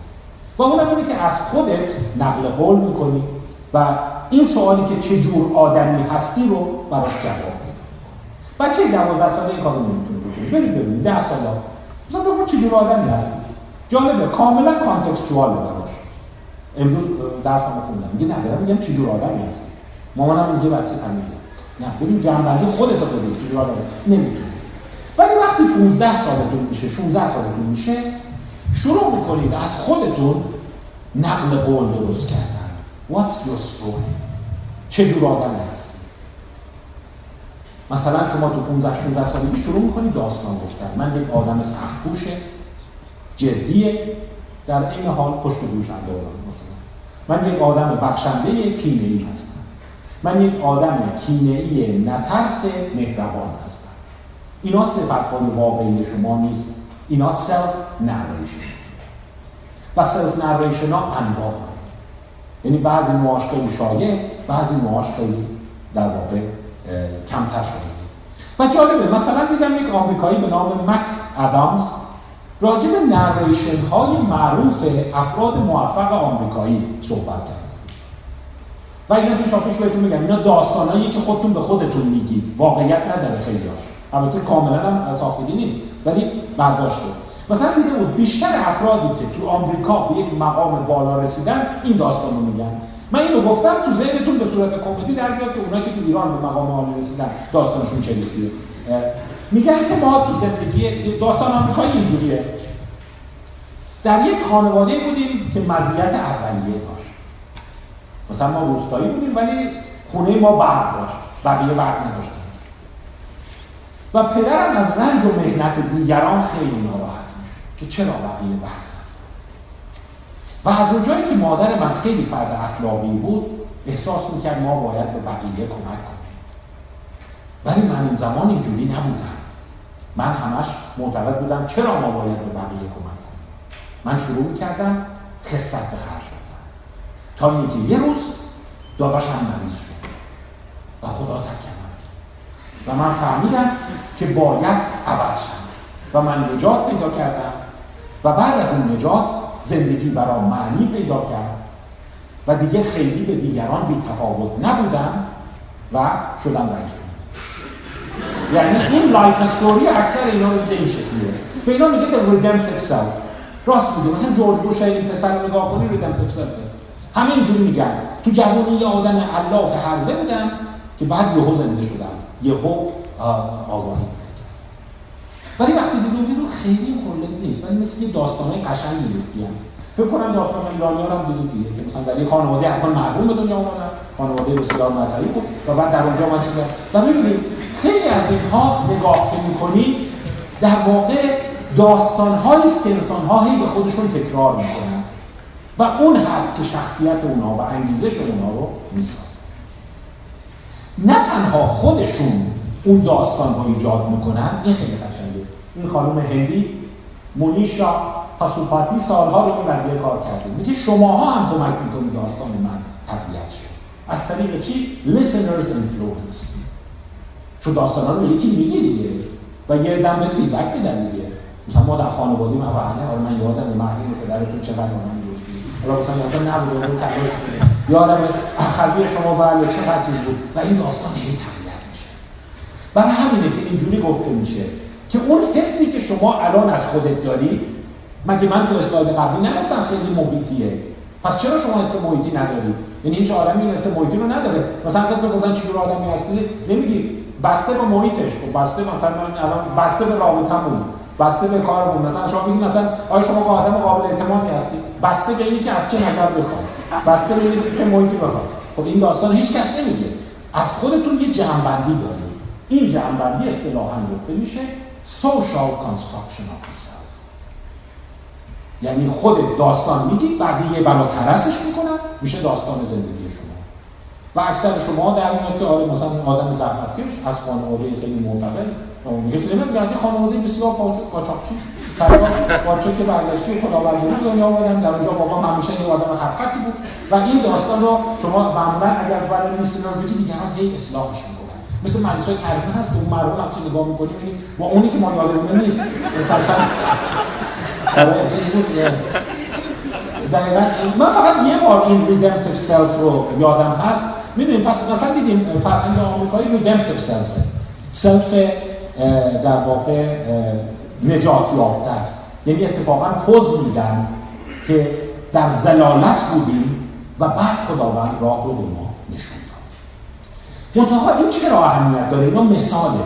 داستانش اینه که میگه اون حسی که شما از خودت داری بیش از اینی که ناشی از صفاتت باشه ناشی از این داستانیه که خودت و خانوادت مرتب در خودت تکرار کرد من یه بار فقط تجربه ریدمتیو سلف رو داشتم. یه جا مجلس عزاداری یکی از بستگان بود رفته بودم نشسته بودم آقای اون کسی که قطب وضع می‌کرد اون معمم نشسته بود و من اینجا نشسته بودم. شانس بعد من اومد راجع به برکات انقلاب اسلامی بگه. گفتش که این جوان که اینجاست چه کسافت کاری ها زمان شاه نمی‌کرد. چه کافتی نمی‌کرد. ولی ببین نور ایمان الان توش زنده شده به واسطه انقلاب. من گفتم مثلا دیگه منو که می‌دونی زمان شاه اصلا نمی‌تونم بگم این چی کاچو جاها که میرم. من خودم میکشتم کنار که این ریدم تو سلف به من بر نگرده. ولی واقعا ریدم تو سلف حس کردم. و بعد حالا اینجوری یه بار دیگه هم اینجوری بود که دیدم از صدا شما اومدن گفتم آقای تو می‌خوایم زندگی شما فیلم بسازیم چون می‌دونی من تقریبا 350 برنامه رفتم صدا ما راجع به درمان اعتیاد و اینا. اونایی که از سرشون بیشتر باشه یادشون هست. زندگی من چه چیزی داره؟ گفت اختیار دارین شما واقعا شخصیت آهنین سمبل امید برای خیلی از جوانان برای چی میگه خب مگه نمیگه خودتون 10 سال معتاد بودین بعد چی این حس رو داشتم که نه نبوده. ولی یه لحظه رفتم تو اون قالب. بعدم نیست. آره. نمی‌دونم من علمگوی بچه‌مو بردم فروختم. یادم میاد اصلا من خانم چه دروغا می‌گفتم همه انواع رو بردم. و الان من دارم تو تلویزیون می‌خوام بگم. برگرد دوست این می‌تونست خیلی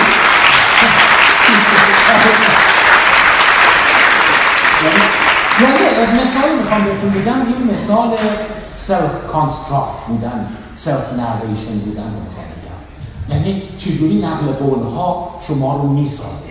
و توسط چی؟ listeners audience یعنی دیگران شما رو می‌سازن. پس اون چیزی که شما هستید نمی‌خوام دانشتون رو زیر سوال بذارم ولی فراموش نکنید بخشی زیادی داستان خودتون و فیدبک استاد و شما رو هل داده. به سمت اینکه شما یک قهرمان ملی هستید یا یک آدم شریف هستید. و این خیلی ارتباط نداره با اون صفت هایی که شما داشتید. پس من آدم با انگیزه آهنی هستم یه مقدار جامعه رو بهت اون تفلکی که الان هم تو خیابون هست بعضی موقع فکر از من خیلی واقعا بعضی از این مراجعه رو می‌بینم میگم 20 سال کار تو عجب آدم آهنینیه. چندین بار ببین اچایوی گرفته. هپاتیت گرفته تصادف کرده تا دم کما رفته و الان داره ننگلنگا میاد مثلا ترک و بعد مثلا تونستی موتور بخره. این خیلی از من انگیزش بیشتره اصلا آهنین اینه. من یه ذره حقوق عقب میفته یه ذره چی میشه قرب می‌زنم نمیرم سر کار کمپا میشه. و در که همه فکر من آهنینم این چیزی فراموش نکنید. انسان ها موجوداتی کانسپکچوال و بخش زیادی از آگاهی شما انگیزه های شما ساخته شده. است پس نقل قول ها از زندگی خود جایگاه مهمی. اینا رو دست کم داره تموم میشه اگر خسته شدید. ولی می‌خوام این تا ده میاد در نتیجه چهار تا دیگه بیشتر شماره هفت. پس این انگیزه چیه؟ اگه ما آدم با انگیزه نداریم اگه آدم بی انگیزه نداریم اگه آدم تنبل نداریم اگه آدم پرکار نداریم و اینا بیشتر self construct هایی که بهشون نسبت میدیم. و تک تک شما تو محیط های مختلف متفاوتیم پس انگیزه از پس انگیزه چیه؟ مثلا شما ممکنه بگید که امتحان رو فیکس فیکس می‌خونم ولی الان مدتی ماشینم تق تق تق تق خراب نمیرم درستش کنم. برعکس آدمی که شما هیچ انتظاری بهش ندارید. تنبل کلاستون هست می‌بینی الان کارت ملیشو تمدید کرده تمام گواهینامه‌شو گرفته همه کارهای اداریشو انجام داده یه روز هم نمی‌ذاره پیش بعدش این پرداخت. پس این داستان از کجا؟ پس انگیزه چیه؟ انگیزه نمیگن یک صفته میگن یک فرایند. پس باز می‌خواید یه نکته دیگه یاد بگیرید انگیزه صفت نیست. انگیزه فرایند. افرادی که تحصیلات آکادمیک ندارن این حوزه انگیزه اینجور چیزی می‌بینن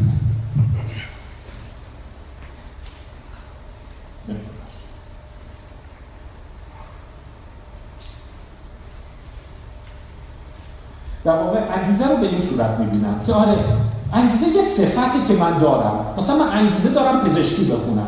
انگیزه دارم برم باشگاه ورزش کنم. انگیزه دارم برم نمی‌دونم پیانو یاد بگیرم. یک پدیده صاف و استاتیک. در صورت که وقتی اومدن نگاه کردن دیدن نخیر انگیزه اتفاقا یه پدیده است کاملا فرایندی و طی چون وقتی که به این داره نزدیک میشه من شاید خلاصه تر براتون اینجوری بگم. انگیزه یک تعامل موقعیتی است که شما با یک هدف برقرار پس این صحبتی که من پزشکی رو دوست ندارم هیچ ارزش نداره. اون طرف هم که من خیلی پزشکی رو دوست دارم پس موفق میشم بازم تو ساعت یک self-construct که خودت ساختی و اون تعیین اون چی که هست فرایند انگیزه است. یعنی انسان ها با انگیزه خیلی کم درگیر یک پدیده میشن و بعد به تدریج اون فرایند می‌تونه به تقویت انگیزه منجر شه یا به از بین رفتن انگیزه منجر شه. مثلا توریسیان های مختلف نظریات جالبی دادن. من قبل از اینکه بگم از این فرد می‌خوام یاد کنم. تو رشته ما یکی از بزرگترین روانپزشکاست. هنری موتسلی اصلا انستیتو موتسلی به اسمشه تا طرز روانپزشک شدنش جالبه. این میره آزمون دستیاری میده تو قرن در واقع اوایل قرن بیستم. و رشته جراحی قبول میشه. منتها نامه پذیرشش به آدرس اشتباه میده و طفلک جراح نمیشه. توی مدتی که نامه نیومده بوده رفته بوده کشیک می‌داده توی بیمارستان روانپزشکی و اونجا کم کم علاقمند میشه و بعد به صورت بزرگترین روانپزشک در آنچه که گفته میشه اینه. انگیزه یک فراینده که معمولا همچین مسیری رو طی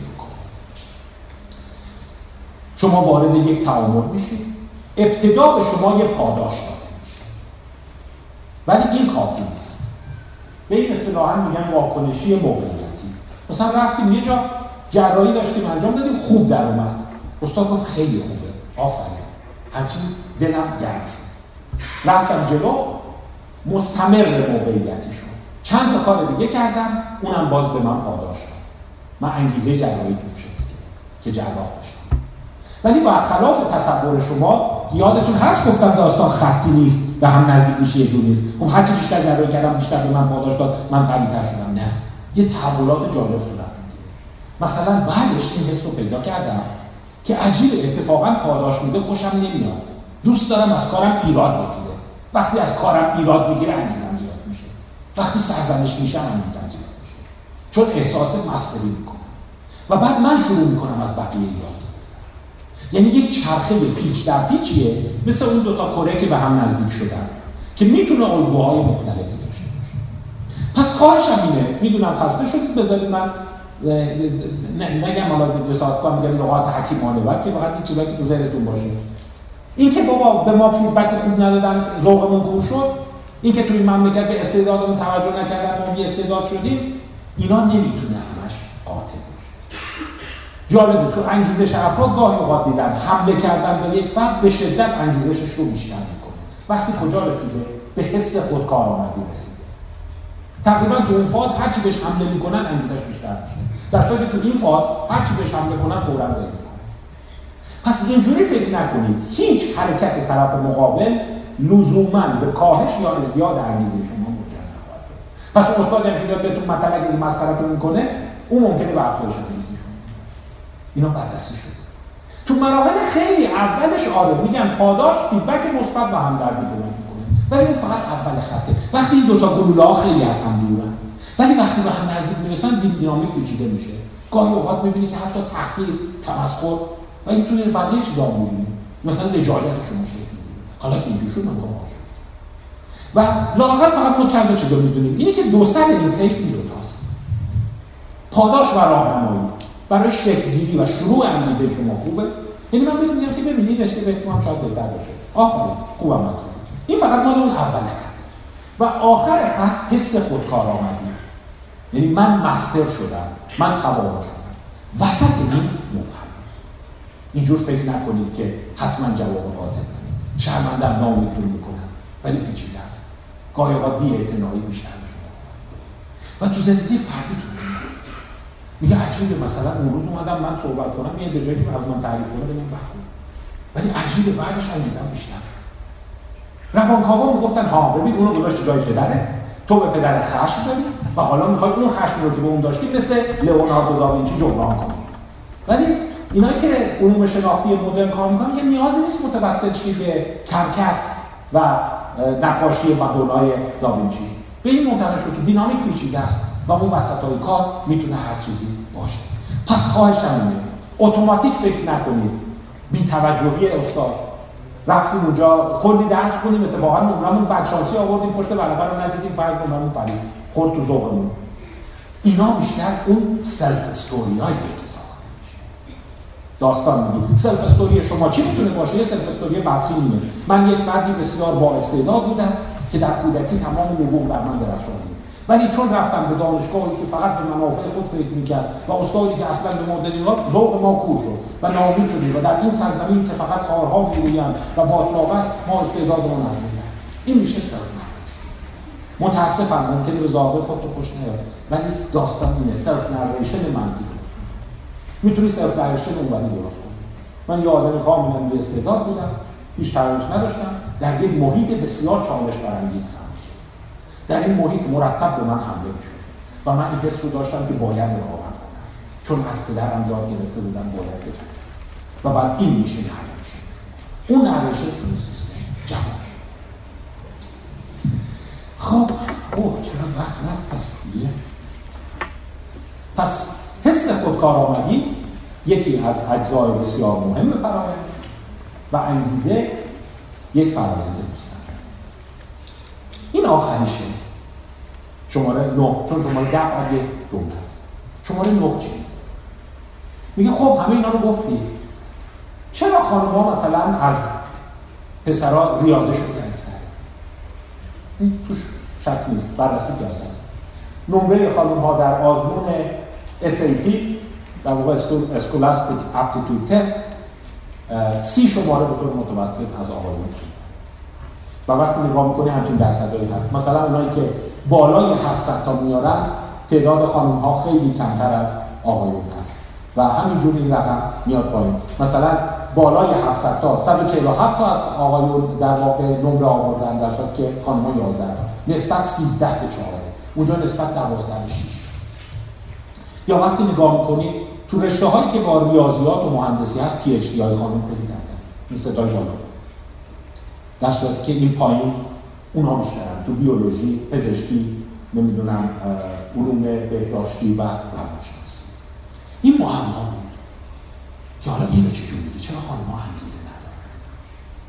چرا انگیزه ریاضی ندارن؟ داستان اینقدر شروع بود که رئیس دانشگاه هاروارد لاورنس لاری سامرز اینو چند وقت پیش سی آورده بود. این بعدا میشه وزیر خزانه‌داری آمریکا و یک فرد خیلی صاحب نفوذ هست. دهنش در میره میگه خب خانم ها خوب استعداد ریاضی ندارن دیگه.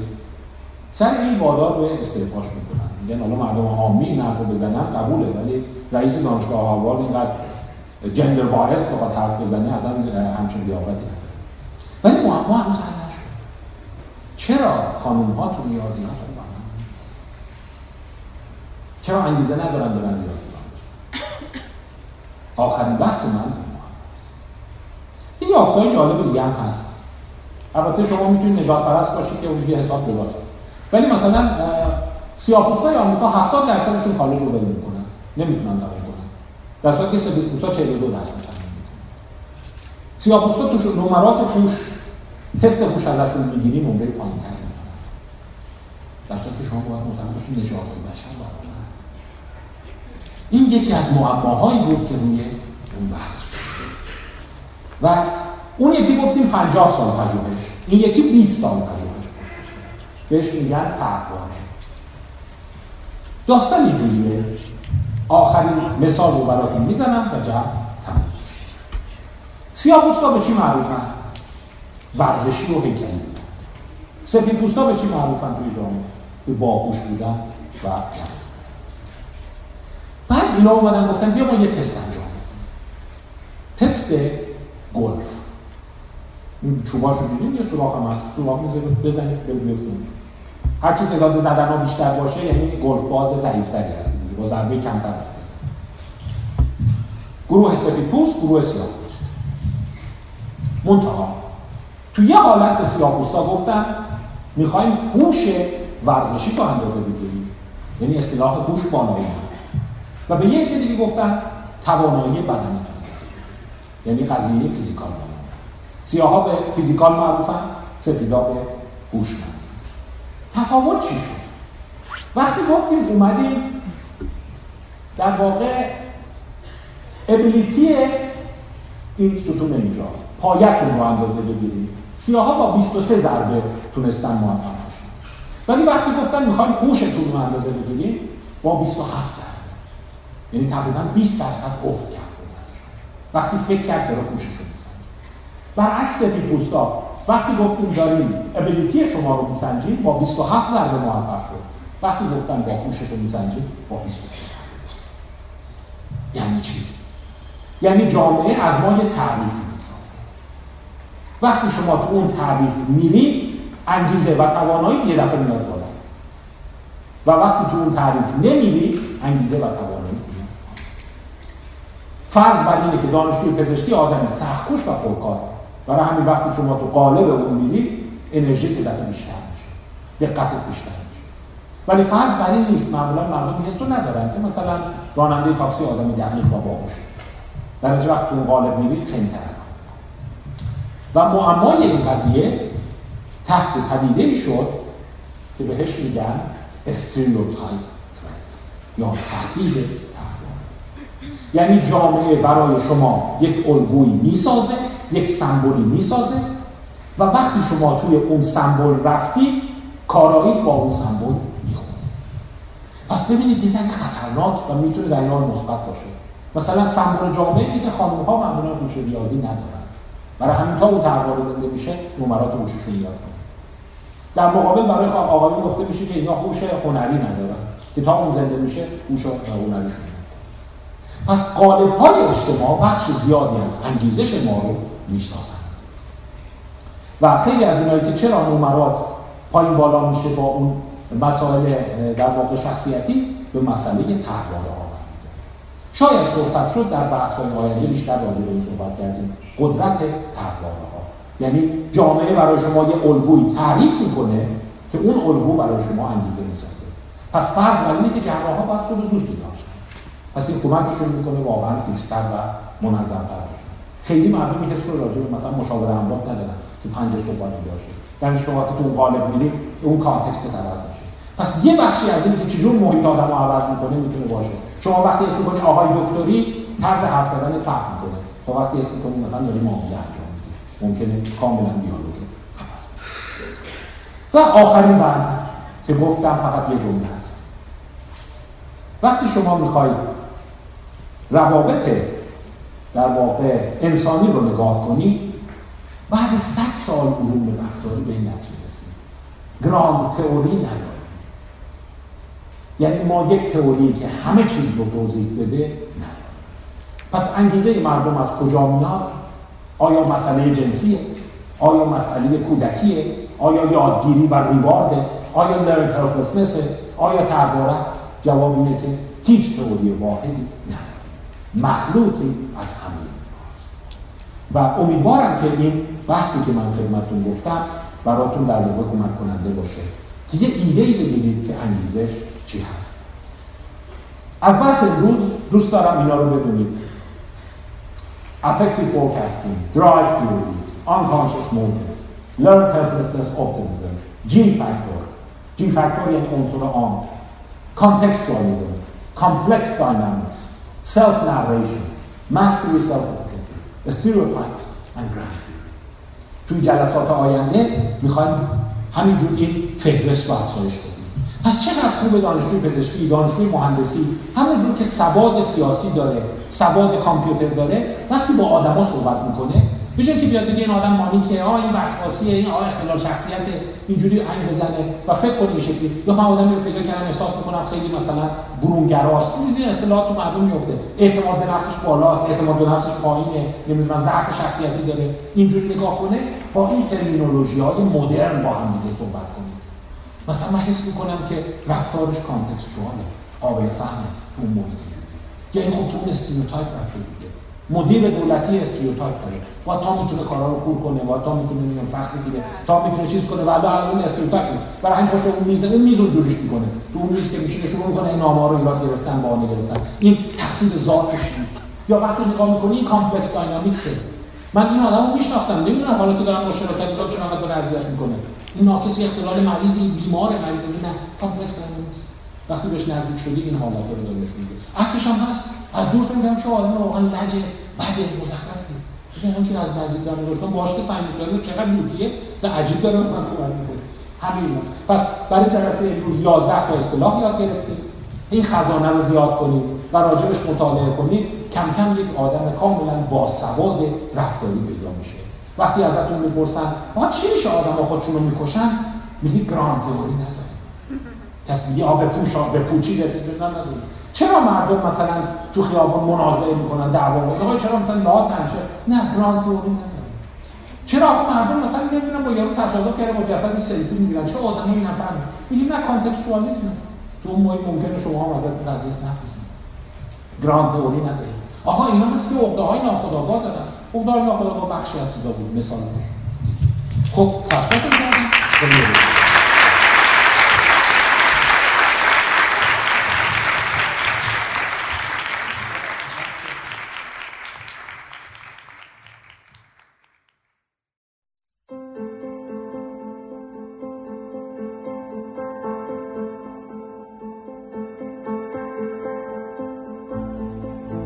شما شنونده یکی از همایش های فصل اول گروه آموزشی باستاب هستید گروه آموزشی باستاب برای توانمندسازی دانشجویان و دانشگاهیان کشور اقدام به برگزاری رویدادهای آموزشی در حوزه مثل مهارت های لیدرشپ، مهارت های حل مسئله و مهارت های رشد فردی می‌کنه. در مجموع این مهارت ها با عنوان مهارت های مورد نیاز آینده یا Future Skills شناخته میشن و به ما کمک می‌کنن تا در آینده تحصیلی و شغلی خودمون موفق تر باشیم و به افراد تاثیرگذارتری تبدیل بشیم.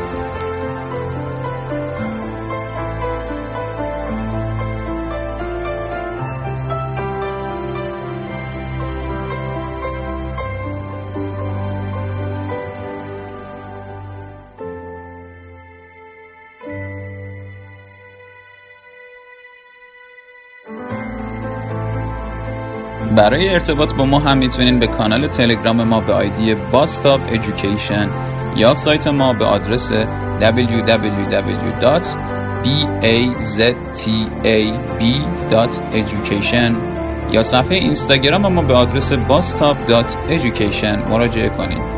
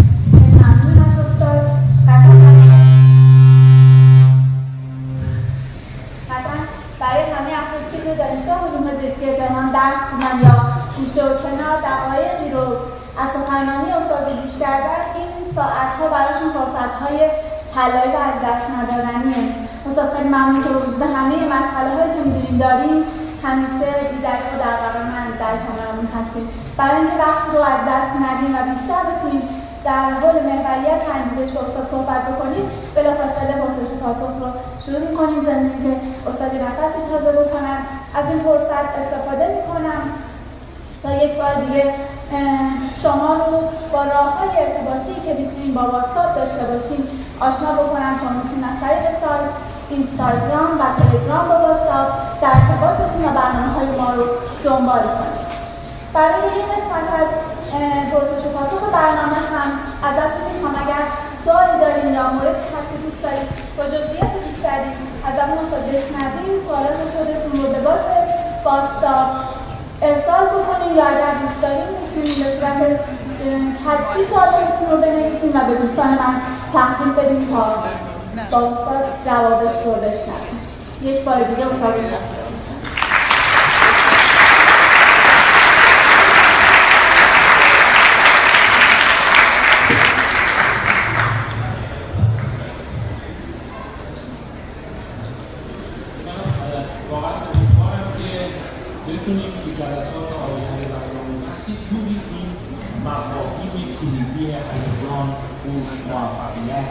اینا رو مطرح کنیم و این لیستمون رو به تدریج توسعه بدیم که برای دانشجویان عزیز مواقع قابل استفاده که آدم خوشحال میشه که دیالوگ‌ها به این سمت یعنی با ترمینولوژی مدرنتر با هم تعامل به جای ترمینولوژی ضعیفتر بله استاد با تمام چیزهایی که امروز یاد گرفتم فکر می‌کنم تازه مطالعه کردن و یاد گرفتن چیزهایی در مسیر انگیزش از الان شروع شده چون واقعا پیچیدگی های مطلب انگیزش رو شاید تا الان به این بزرگ درک نکرده بود اما با سوال با سوال یکی از دوستانمون شروع می‌کنیم یکی از دوستانمون پرسیدن که همونطوری که فهمیدیم انگیزش در واقع یک فرایند مستمر هست ولی خب چطور می‌تونیم استمرار داشته باشیم در این انگیزه خودمون رو همیشه بالا نگه داریم و دچار دوره های اصول انگیزش نشیم؟ که چند تا نکته می‌تونه یادآور باشه همینی که بپذیریم. انگیزه استاتیک نیست. این خیلی یعنی خیلی از اونایی که نمی‌تونن انگیزشون رو نگه دارن به اینکه این پذیرش رو دارن که استاتیک رفت نمی‌دونم یه رو تموم شد. الان این حس رو ندارن. دیدن اون انسان هایی که به فراگیر و ذاتی و درونی بودن انگیزه معتقدن در حفظ انگیزشون دشوار ما این دقیقا توی معتادا داریم میان می‌بینیم کدوم معتادا موفق میشن. یا اینوری کدوم ها موفق نمیشن اونایی که مدام ما تصمیم می‌گرفتیم. دیگه هم نمیریم طرفش. الان هم قول دادیم دیگه هم محال مثلا و اینا معمولا اونایی که بالای 99 درصد قول دارن. و جوابی که خانواده بهشون میدن اینه. این داشت دروغ می‌گفت. ببین چقدر قشنگ دروغ میگه. شما یادتون رو شما چقدر دروغ می‌گفت. مثلا من آدم ندیدم اینقدر بتونه قشنگ دروغ بگه. در صورتی که باور که دروغ نمیگه این حسش اینه که یک چیزی هست. مثل اون داستان هیدرولیک هست که یه فشاری توی یک سیستم است موتور بخار برای چی گفتم؟ بعد شما یه دفعه یه عقربه داره میاد پایین. فشار رفت. دیگه نیست انگیزه ناپدید شد. چون حسش اینه که یه چیز درونی. ولی وقتی فکر می‌کنی و می‌دونی که این باید هی تو فشار ایجاد بشه اتفاق فشار چجوری ایجاد میشه؟ مثلا یه بخشش از پاداش ولی فراموش نکنیم گفتیم گرانت تئوری نداریم. پس من بعضی جا کار کردم پاداش نگرفتم دلیل نداره انگیزم یه قسمت زیادش مسئولیه گفتیم چی تسلط. اون حسی که وقتی رو موضوع مسلطی خوبه. و جالبه وقتی اونا به فاز مستری می‌رسن کاملا عکس میشه. یعنی هر چقدر دیگران بهش حمله می‌کنن احساس بهتر بزن برای همین شما نمی‌تونی انگیزش رو خوب کنید. بعضی از آدم سرس هستن. لجوجن. حتی شما مثلا تو جناح سیاسی می‌بینید. که این از نمیره. دقیقا به همین دلیل از نمیره که داره بهش حمله می‌کنه. یعنی اتفاقا اونه که داره بهش انگیزه میده و چالش ایجاد یه چیز عجیب تر هم بهتون بگم. وقتی افراد به اون مراحل درونی شده انگیزه می‌رسن اتفاقا به شدت از نقد استقبال می‌کنن. یعنی اگر حس کنن حرفشون پذیرفته شد که بچه شد؟ که چالش نکرد من منتظر بودم یه ایراد بگیرم که منتظر دعوا بودم. که اون حمله کنه منو جواب شد هیچی نشد. اون تایید کردم مثلا احساس عجیب پیدا پس اینی که هیچ دینامیک واحدی نداره اینکه تعامل شما اون رو می‌سازه. و وقتی میگیم استاتیک نیست در واقع درونی نیست پس باید بپذیریم که پس من الان ممکنه شما دوره‌ای برسید که اصلا انگیزه درس ندید میگی داره دیگه. مثل که قیمت مثل ارز پایین بالا میشه. این فشار رو تو خالی نشده. دیگه سوراخ نشده. میگی مثلا سوراخ شده فشار گازوئیل رفته فشار موتور بخار رفته. زمانی اتفاق میفته. و یه چیز دیگه هم می‌تونه به معنی بده. یه جایی رفتم میگم اصلا انگیزه ندارم. هیچ دلیلی می‌تونی شروع انگیزه اتفاقا از صفر شکل حتی یه چیزای جالب راجع به تغییر عادت‌ها و شکل‌گیری انگیزه هست. شما همه فکر می‌کنید که هدف بزرگ گرفتن به نفع تموم میشه. مثلا ببین الان شما اومدید پزشکی هدف بگی نوبل ببری نه هدف بگی استاد دانشگاه بشی این بالا میره و پای می‌زنی در این درسته خیلی از مواقع کاملا عکس. هدف کوچیک به جواب می‌رسه. تو ورزش بدنسازی اگر شما می‌خوای بدنساز بشی نباید آرنولد رو هدف بگیری. هدف این باشه ببینم 5 تا بارفیکس می‌تونم برم. چون اتفاق جالب میفته وقتی آخر با پنج تا رفتی ریوارد می‌گیری و حس مستری پیدا می‌کنی. در صورتی که وقتی آرنولد رو هدف گرفتی بعد از 50 ماه ورزش بازم احساس پرمارت می‌کنی. بازم نشد نتونستم پس مثلا می‌بینی انگیزه ها خیلی از مواقع اون تمای کلی که به شما میگن درست نیست. که حتما آینده بزرگ رو ببینید شما آینده خیلی کوچیک رو ببینید اتفاقا خیلی یا راجع به آینده فانتزایز کن. تجسمتون که ببین چجوری میشه. مثلا من الان دارم تجسم کنم 5 کیلو وزن کم کنم چه میشم. آن بهتر میشم. این من بسته میشه یکی بسته میشه. و شروع میشه. در صورتی که اگر یک تجسمی باشه که خیلی براتون مطلوب نیست به اون هدف نمی‌رسه. پس می‌بینید یکی از جوابهایی که ممکن شما رو ناامید کنه که راه قاطع نداره. برای بعضی اتفاقا هدف کوچیک خیلی مهمه.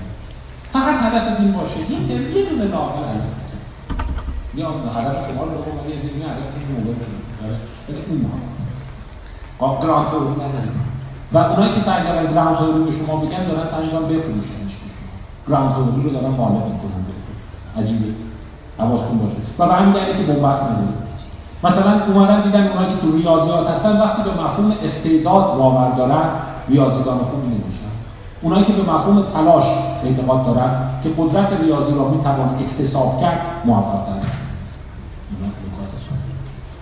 ممنون استاد خیلی از دوستان پرسیدن که آیا از نظر تکاملی انسان سالم باید در یه سری بره ها بیانگیزه باشه یا اینکه یا مثلا انسانی که در همه بره های زندگی شده تقریبا همه هیته های آدم.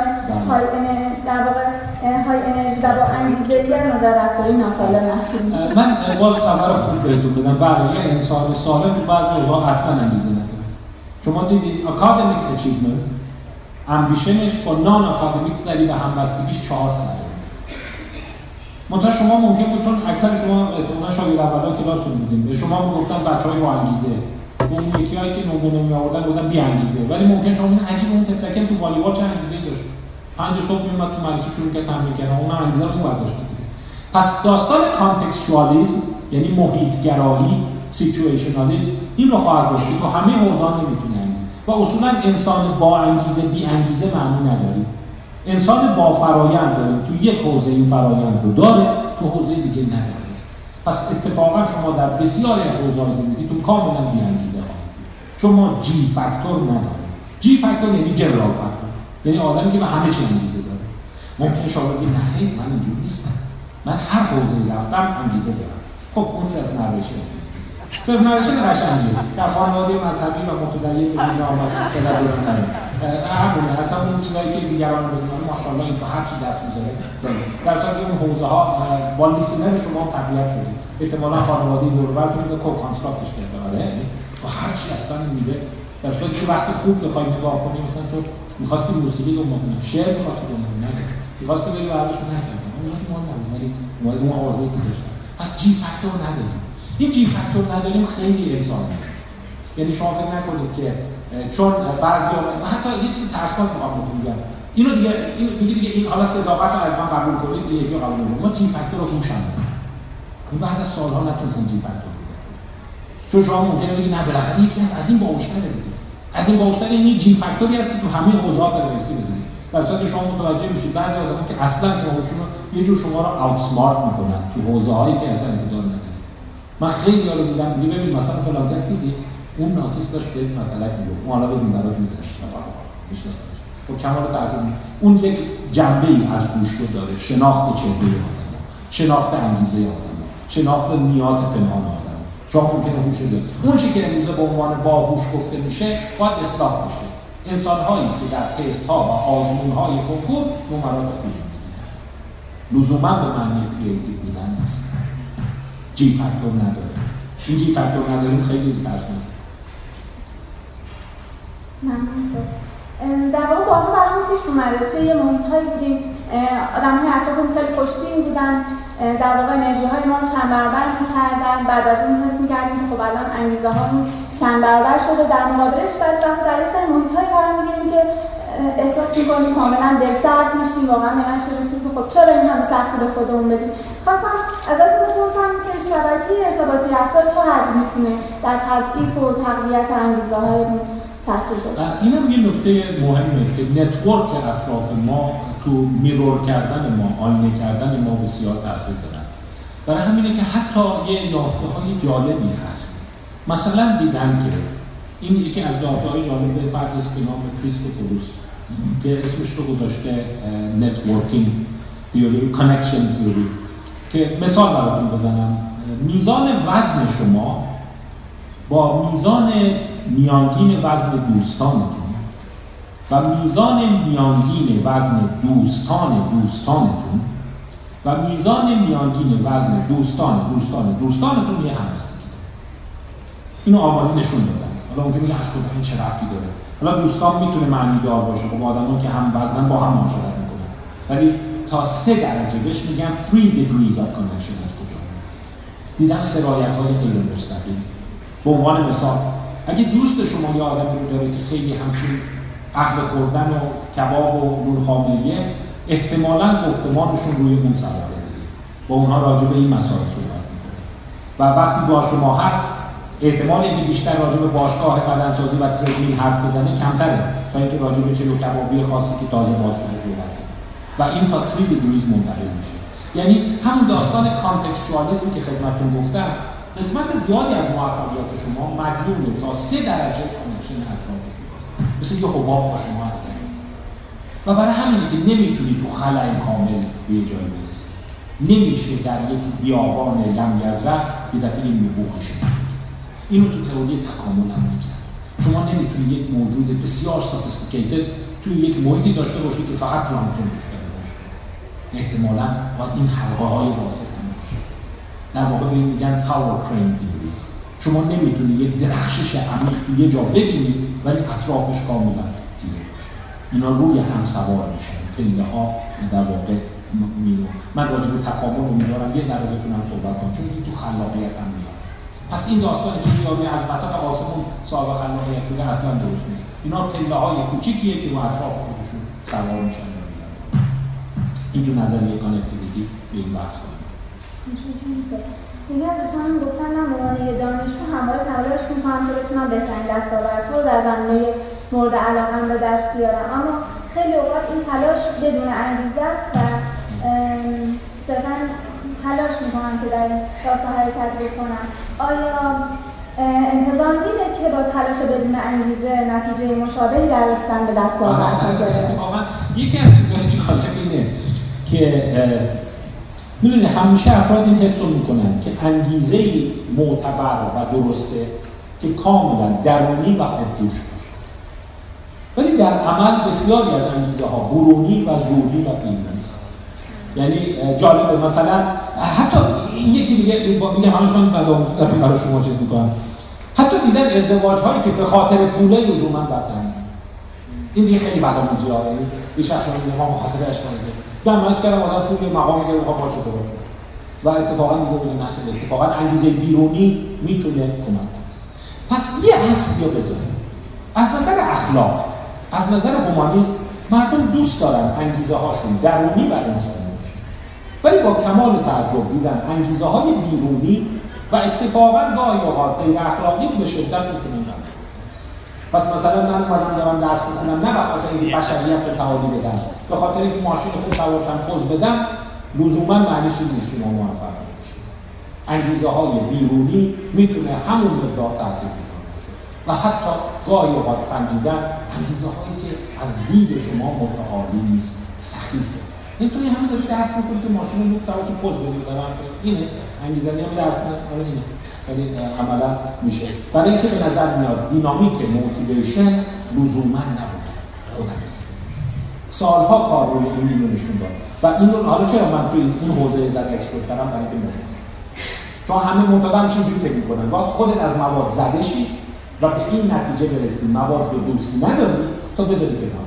ولی اینکه از ترس بابات این کارو می‌کنی یا اینکه خانم تغییر کرده طلاق کنه که فایده نداره. باید به خاطر خودت ولی با کمال تعجب خیلی از مقدارهایی که خوب ترجمه می‌کنن اینجوریه.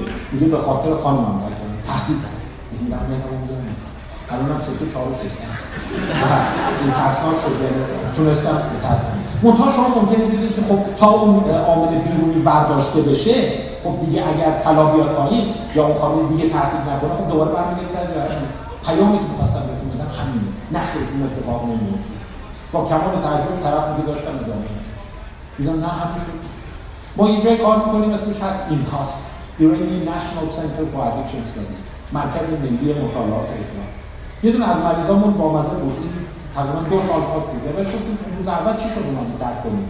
مثلا از این مدل که من به این نتیجه رسیدم که. در زلالت بودم اون رو گفت نه با رفیق هم داشتیم اومدیم اون به فنسی خورده بود پول نداشت من ترک کنیم منم دیدم نوشته ملی.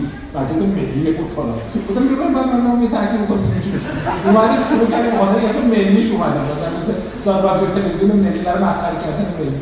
میگه خب بعدش خب چند روزی که کنار گذاشتم دیدم یه عجیبه مثلا سوشال نمی‌کنم شب راحت‌تر می‌خوابم. مثل خوبی بود خب ادامه نمی‌دونم که ملت و بعد که همینجور ادامه دادیم بعد چند تا از رفیقامون رو دیدیم. در واقع با چی گفت هی زن رو اومدی چی کار می‌کنی؟ هورمون می‌زنی؟ چرا باید خوش شدی؟ نه یه چند نمیشه باید خوش باید بیا برای کار دارم بیا من رفتم مغازه شروع کنم یعنی زنجیره است که پشت سر هم شکل و شروعش لزوما از امور متعالی و بسیار درخشنده نیست. فقط وقایعی است که به هم دیگه چفت و بست خیلی از های اچیورا رو دیدن دیدن به اون مقام بالا که رسیده گاهی اوقات تصادفی است نه اینکه دیدم زحمت نکشه ها. شروع فرایند تصادفی. مثلا اینکه من رشته شیمی می‌خواستم بزنم اشتباهی که فرم دادم اومد تو بیاد دیدم دیگه نمی‌تونم. پول ثبت نام نمی‌خوام پس بدم. رفتم همون رشته بعد رفتیم گیر یکی آدم افتادیم با هم چالش کردیم تا اون مسیر قرار گرفتن تا رفتن پس این پیام مهمیه انگیزه ندارید اصلا در این نمیشه. داستان اینه. انگیزه یک نخایی است که میاد و می‌تونی این رو سرنخ رو بگیری و رشدش از هیچ یا مثلا بیرونیه من به خاطر حرف مامانم نمیداشت آره. ولی لاقل اینجوری نگاه کردم. دیدم تعداد آدم که به خاطر حرف مامانشون رو نوشته تا اون تعداد آدم که به نجرسیدن بشریت به یک پزشک حاضر مثل او نیاز دارد بعدا آوتکامشون خیلی فرقی نکرده. پس پیامی که بخوام بگم اینه. یه ذره با کامن سنس شما درست در نمیاد.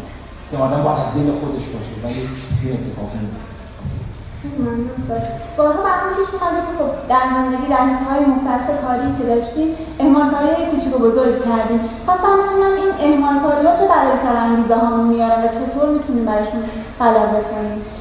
ببینید نکته که هست اینه. استیون پینکر یه ذره یه جمله بیادبی استیون پینکر یکی از شاید بزرگترین متفکرین زندگی جهان هست. روانشناس کتاب‌های خیلی قشنگی داره. ما به بخشی از آثارش اشاره خواهیم کرد. و در مورد حتی خوشبینی داره که اتفاقا من اصرار دارم یکی از بحثامون باشه. که اون اشاره می‌کنه که ما برخلاف تصور شما که دنیا خیلی داره به ازمهلال میره و همش قتل و جنایت و سرقت و ایناست اینجوری نیست. و این خطای شماست که دلیل اکسپوز شدن زیادتون به رسانه چون فقط اخبار جنگ میگه اخبار پیشرفت و سازندگی که معمولا جز اخبار جهانی نیست که یه جا بمب اومده که کشته شده شده نمی‌دونم. و در مقابل میلیون ها آدم هستن که دارن هی زندگیشون بهتر میشه در فکر احوال استیون پینکر میگه یک از بزرگترین کشف های بشر. این جمله یه در بیادبیه که shit happens یعنی shit happens این اون بدبیاری هست یعنی تو گندم هست. که تو زندگی آدم گندم می‌زنه. و جالبه رفته بود ریشه این در آورده بود این بود که خیلی وقت پیش بشر مثلا وقتی اتفاق بد میافتاد حتما باید مقصر بگه چرا بچه من ذات العلی لابد چشش است نیروهای اهدینانی هست. به یکی بدی کرد. نمی‌دونم یکی نفرینت کرد. ولی آخر سر این نتیجه که بدشانسی تو زندگی هست. شد یعنی همه چی درسته. و در واقع همه چی باید به نفع شما باشه و دیگه این است. و در واقع معتقد تالرنس برای ناکامی از اینجا شد. یعنی شما تو زندگیتون باید بدونید با تمام حسابگری که می‌کنید زحمتی که می‌کشید چه دیگه همسر بعد میگم یه یه واقعی بعد برای اتفاق میفته میگه چه سرمایه‌گذار پولتون می‌خورن می‌برن بعد اون شروع میشه برای دیتریوریشن ولی جالبه که وقتی به این فاز می‌رسه میگه سلامت روان خیلی بهتر میشه. یعنی خودتون آماده کنید که بسیاری از این امور نه تقصیر شماست نه تقصیر کسی دیگه مثل صاحب است می‌زنه در که اکثر مردم میان روی رتروسپکتیو تعلیم می‌کنن. ببین من آدم همیشه میگم آدمی هستم همیشه می‌ذارم رو درجه نبر همیشه بیا این آخر سر چوبش رو خوردم خودشو سرزنش در صورتی که آدم‌ها که حس خوبی دارن می‌بینن چه میشه؟ خودم سرزنش میگم درست دیگه. چه طرف پیش میدارم. بعضی روزا کار نمی‌کنم بعضی روزا چیز یاد نمی‌گیرم بعضی روزا گند می‌زنم خرابکاری میشه. و در واقع اون تالرنس به ناکامی مهمترین عنصری رو می‌بینه که قرن جدید به بشر.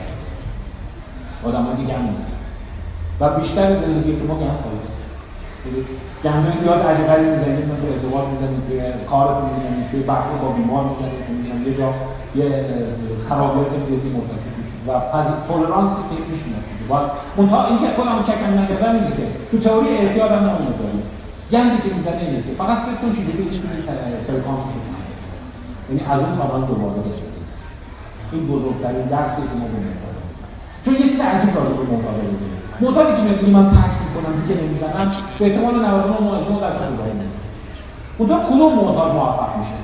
اونی که وقتی زد به جایی که انکار کنه به جایی که دروغ بگه به جایی که دعوا کنه این مسئله چیزی که دستم نداره. ولی باید فکر کنم از این سوراخ دفعه بعد میرم. اگه خواستید رژیم بگیرید و وزن کم کنید ورزش برید باشگاه برید باز هم می‌دونید. چون شما اصلا این تصمیم می‌گیرید.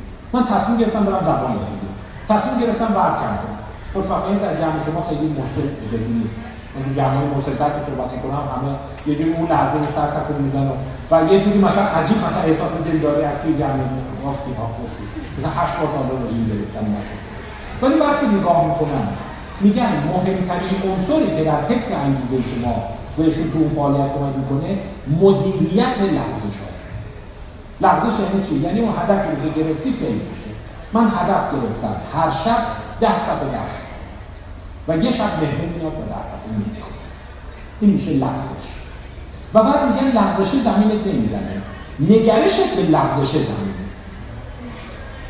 مثلا بستگان میگن بفهم هر روز علکی بود چهار شب خوندم اون یا در واقع دیفنس که تصیر مردم یه مهمون دعوت می‌کنه یه مهمون دعوت می‌کنه خشم یا ممکنه این رو بگیرید که انگیزت کافی نبوده اگه انگیزت واقعا کافی بود مهمونی نمی‌رفتید و در واقع اون ده سفر رو یا راجع به چاقا هم همینه تو باید قرار نبود نخوری چی بتونه خب عروسی فلانی رو خوردم نبود می‌کنی دوباره یه شب قرار شد که آره اشتباه شد شیت هپنز ولی می‌خوام ببینم سری بعد چی کار کنم تو می‌کنم شاید زودتر از شام بیام.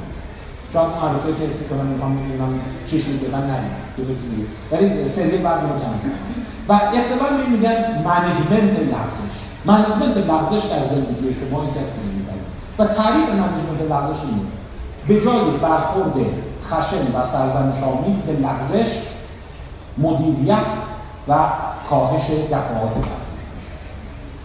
این بسیار مهمه. اینو من 20 سال با معتادا کار کردم. یعنی معتادی که میگه شد دیگه. ببین 19 روز مقاومت کردم روز 20 مدرسه هم درست ولی خود تو سرزنش نکرد. فکر کن چیکار می‌تونی بکنی که دوباره یه 19 روز کار و حس نکن که بیرون گفتی یا ممنون استاد این سال بنویسم خیلی تکرار شده. اینکه البته تو صحبتاتون بود که افراد پرفکت فرجال یک سری افراد پرفکت فرجال هستن و ممکنه که با یک تلنگر از هم بپاشن اما یه فردی هستش که اما یا این امکان وجود داره که این انسان پرفکت فرجال بیاد و حالا در مسیری که قرار می‌گیره یک سری مشکلات برش وارد بشن و اون مشکلات رو حل بکنه و تبدیل به آدم خوشبینی بشه.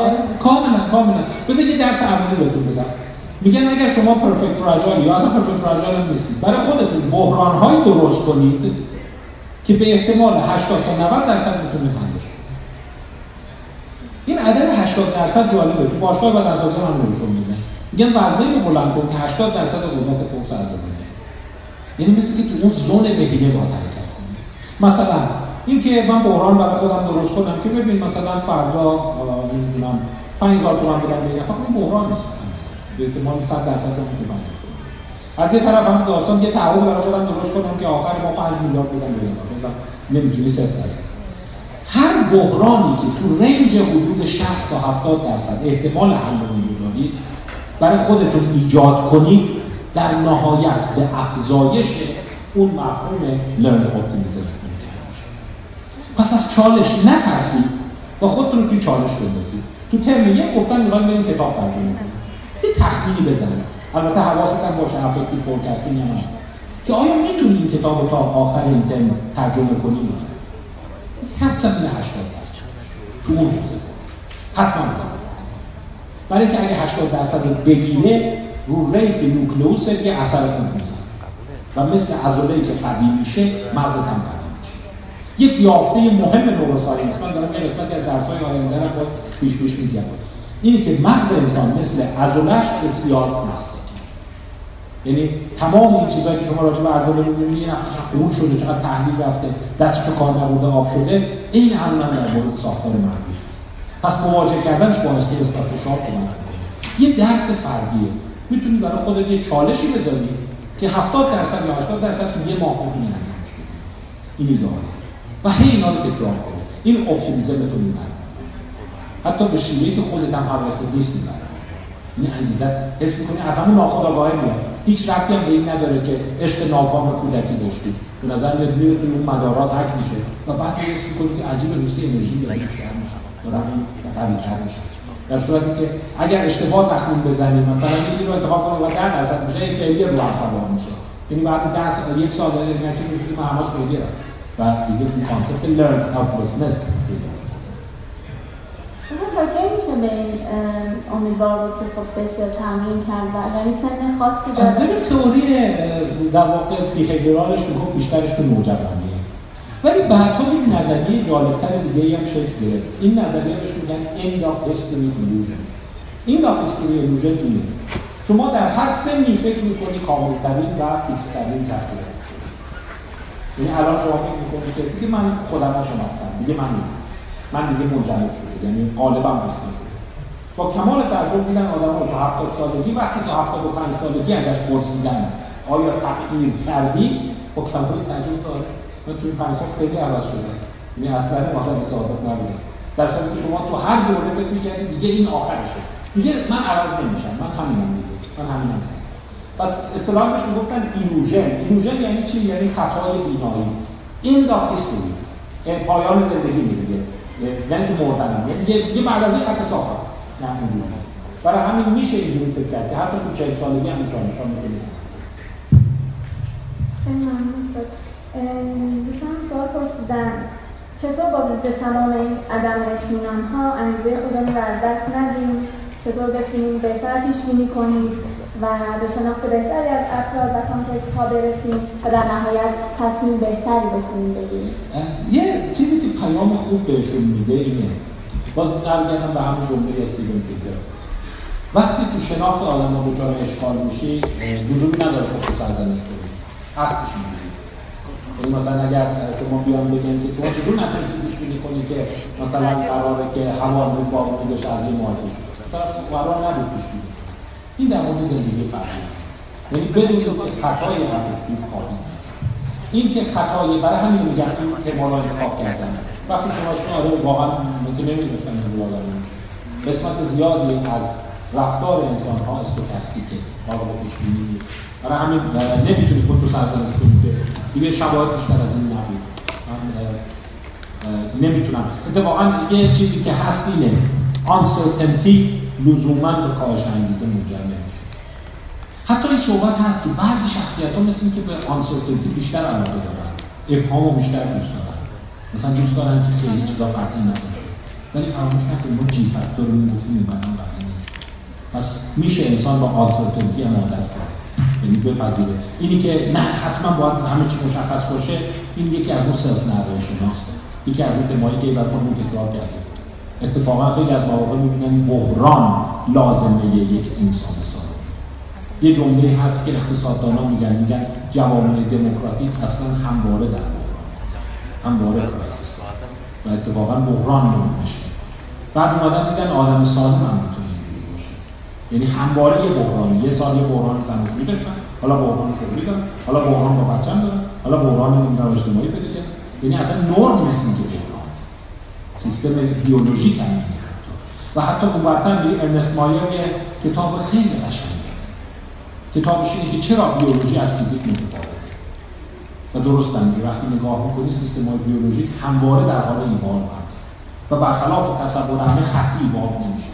یه دفعه جمعیت شد زیاد میشه یه دفعه منقرض یه دفعه کاهش می‌کنه. تکامل هم پس پرسونال اِوولوشن هم یه دفعه شما کرایسیس پیدا می‌کنید بعد کرایسیس به نفعت میشه بعد از تو کرایسیس در یه دوره رکود داریم بعد یه دوره از تعجب کنه این چه رشد می‌کنه تراجکتوری انسان های سالم عنصر کرایسیس برخلاف تصور که انسان سالم همیشه استیبل ممکنه که انسان سالم همیشه استیبل ولی من به شما فرمود نیست نرشته صرف نرشته وقتی من آدم خیلی آدم منطقی هستم با همین مسائل خیلی منطقی برخورد می‌کنم ولی self narrative اینجوری ساخته. ولی وقتی خوب آنالیز کنید همون چیز ریتم چیزی داره حالا بعضی وقتا میگن کل سیستم های بیولوژیک هم اینجوری آقای دکتر نادریان شاید بتونن کامنت بدن؟ می‌گفتن که pace قلب سالم chaotic تر از قلب حتی این هست که در واقع نوعی سیستم به سمت یک نوع آنومی و یک نوع بینظمی ذاتی توش میره وقتی خیلی fix میشه و فواصل خیلی fix میشه این نشانه بیماریه این اگر شما همه چی قابل پیش بینی داری میشه و خط مستقیم داری میری این اتفاقا علامت خوبی نیست دکتر نادریان تایید می‌کنه خب سوال بعدی که باز هم زیاد تکرار شده اون که با توجه به موقعیت گرا بودن انسان ها و شرایط پیچیده ای که بحث شد بخش اخلاق ارزش های انسانی و اعتقادی در انگیزه چی؟ بسیار این سوال قشنگه میگه شما جالبه معتادان باز بعد به اون موضوع مورد وقتی ازشون می‌پرسی یه معتادایی که خوب میشن یا که گروه های خود میرن جمله قشنگ دارن میگه من مسئول اعتیاد خود نیستم ولی مسئول درمان خود هستم. جمله قشنگه یعنی یه جوری بلیم رو قبول نمی‌کنه ولی مسئولیت رو قبول در مورد کانتکستوالیسم هم جمله رو با شاید معنیش اینه که پس باید حواست باشه تو محیطایی که انتخاب بکنی خودت تو هر محیطی نری و دلت خوش باشه نه من تاثیر یعنی دیدن سیستم های بیولوژیک انتخاب محیط و مدیریت محیط از مدیریت خود مهمه خب تو نباید خودت توی حلقه که اسم کنی توی این حلقه عمل زد و بعد فقط دلت خوش باشه من آدم نمازخون درستکاری من از اول بند و تقلب نیستم. اون سیستم این سیستم حالت رو برات ایجاد خواهد پس حواستون باشه قدرت یا جاذبه کانتکست رو دست کم یه زمان گفتن که معتادای شروعشون نمی‌خواستن معتاد بشن. ولی بقیه آدم ها میگن مگه مثلا جنایتکاران نازی همشون بازم آدم خوش میشن؟ میگن توی شرایطی گیر کردیم حس کردیم عاطفه کمه.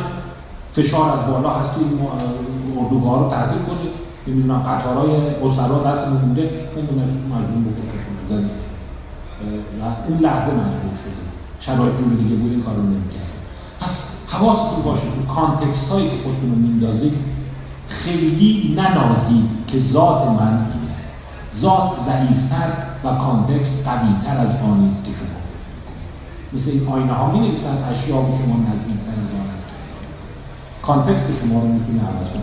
و دهه 60 سه تا پژوهش معروف صورت گرفت. که خیلی آتون اینا شده ولی این سه تا اصلا سگانه معروف داره. این سگانه این بود یکیش آزمایش میلیگرام یه سری آدم رو شما جمع کردن گفتن به این آقا شوک ایلیتیم شکنجش و خلاف تصور اکثریت کار رو کرد.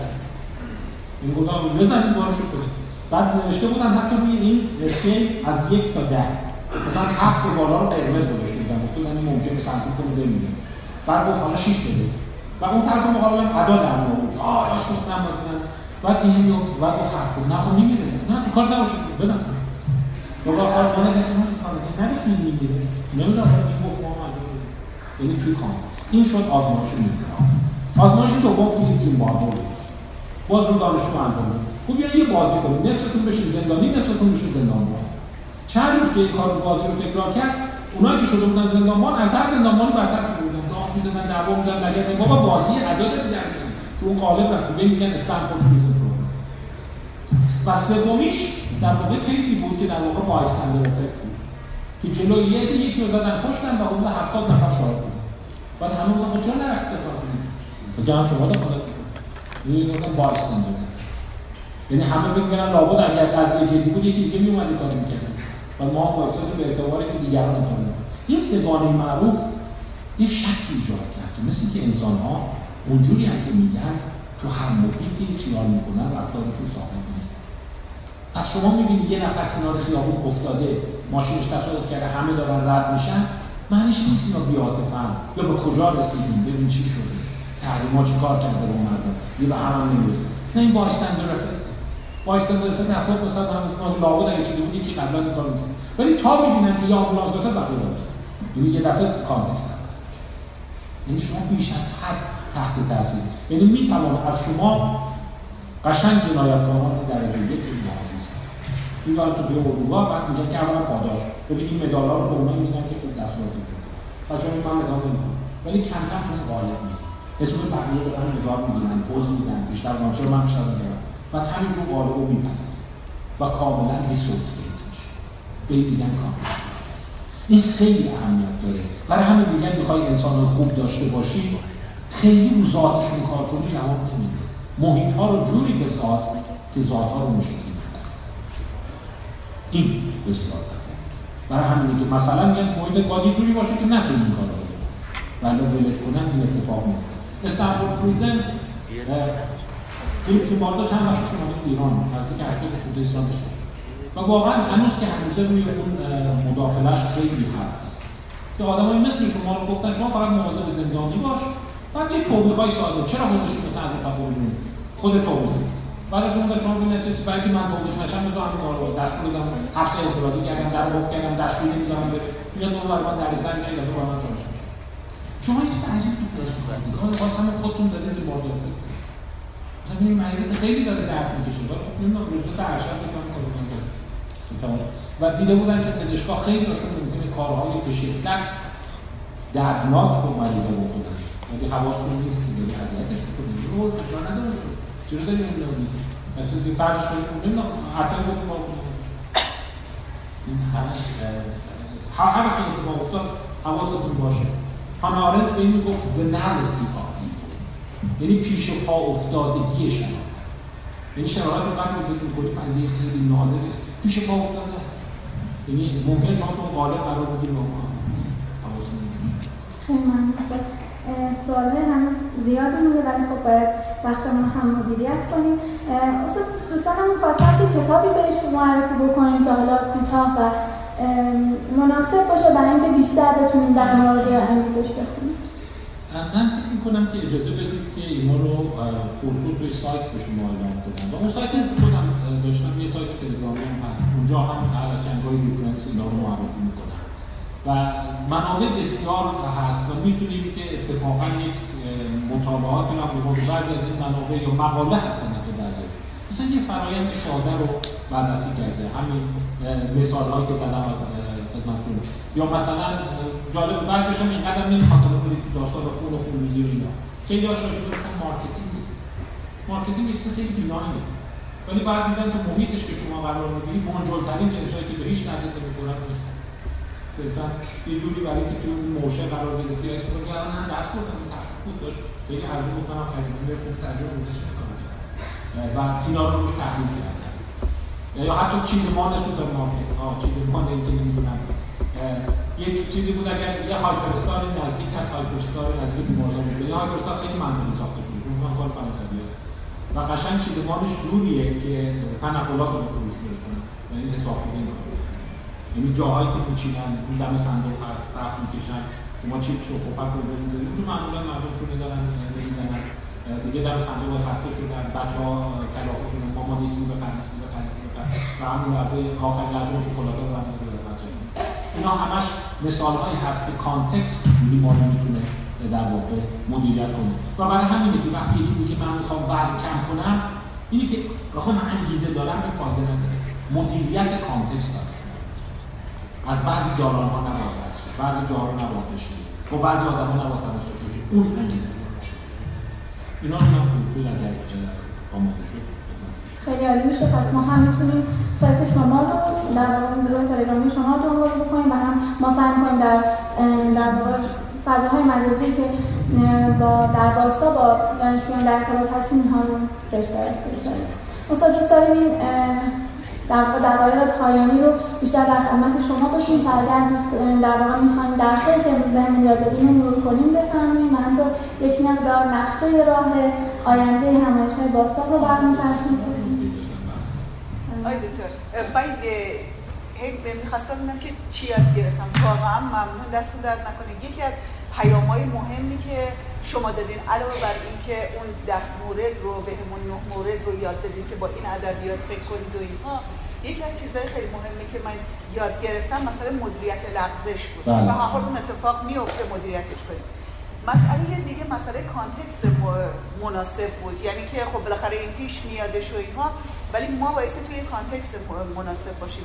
داشتم با خودم فکر می‌کردم خب context درست. ولی مسئله networking هم شما صحبت کردیم آیا این networking هم واقعا یه جای مهمی رو در حقیقت برای من به وجود نمی‌تونه بیاره که safety منو یه خورده بیشتر تضمین بکنه؟ یعنی در واقع بخشی از context network دیگه. یعنی فقط در دیوار و اداره نیست. اون آدمایی هستن که در اون سیستم هستن. حالا اینکه چه جوری ممکنه که بگه خب اگر من ببین مثلا مثالی که می‌زدن اینه که خب شما که میگی من مثلا نمی‌خوام غذای پرچرب بخورم حالا دیگه چه فرقی می‌کنه با آدمایی که اینا رو تهیه می‌کنن معاشرت بکنن یا نکنن شما باید تصمیم بگیرید اونا به زور که ولی دیدیم که context چقدر کمک می‌کنه. و انرژی که می‌بره من context م رو عوض کنم خیلی انرژی کمتریه که من خودم رو ساکرس این مطالعات خوب neuroscience داره. یعنی مثلا ما حالا این جلسات دیگه بحث کنیم کرد مفهوم ایگو دیپریشن جلو شما شکلات بذارن و بگن شما بشید اینو نگاه نخورید و اثرات جالبی برای شما داره. میزان افتی که زمان قدرت مغزتون می‌کنه توجهتون مختل میشه حتی دیالوگتون خطا می‌کنه. و خیلی ساده هست که ممکن بود چه فهمون بود اینجا.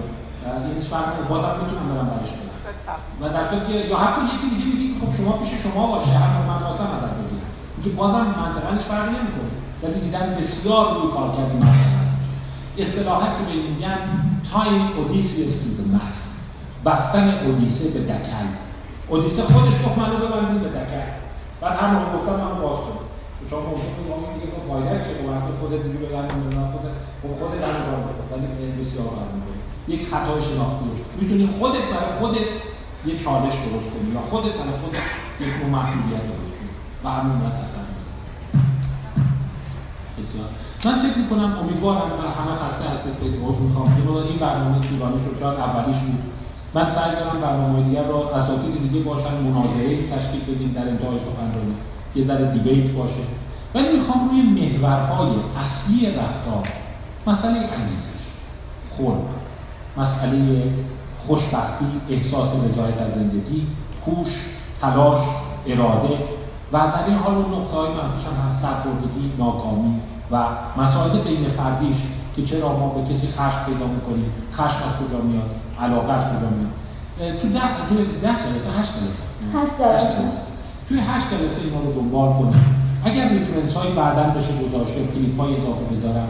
ولی امیدم اینه این مجموعه بتونه یک مقدار نالج بیسیک رفتاری رو در واقع که چه فردی باشه چه سوشال بدون اینی که در به قلطی در بیماری شناسی روانپزشکی خیلی از شما دوری روانپزشکی خواهید کرد داروشناسی دارید بدونید افسردگی چیه پسیکوز چیه اسکیزوفرنی چیه ما نمی‌خوایم از این صحبت کنیم ما می‌خوایم ببینیم که ذهن خلاق چجور کار می‌کنه انسان ها چجور خسته میشن خستگی چیه می‌دونم چرا بعضی موقع آدم احساس می‌کنه که از کسی بدش میاد نفرت از کجا میاد داستان کینه از کجا میاد یا مباحث حتی جالبتر حسادت یکی از جذابترین مباحثی که من خیلی دوست دارم مسئله حسودی و حسادت که یعنی خشمی که ما داریم به دیگه این حسادت آیا کودکی بوده؟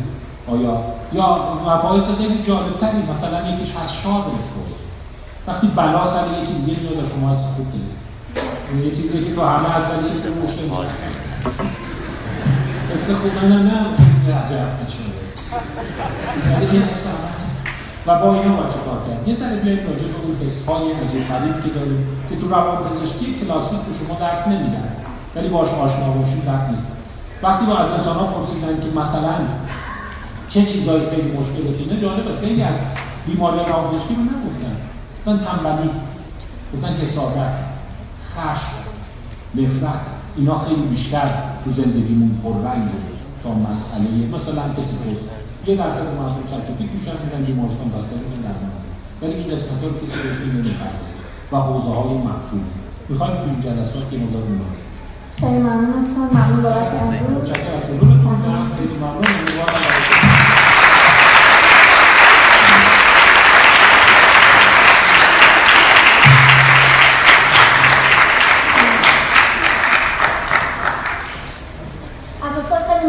متشکرم از حضور یکایک شما پس بعدی بعدی ما انشاءالله باشد. سوم دی ماه 1397 و تا اون روز همه شما رو به خدای بزرگ میسپارم با هم در اینستاگرام تلگرام و سایت واتساپ در ارتباط خواهیم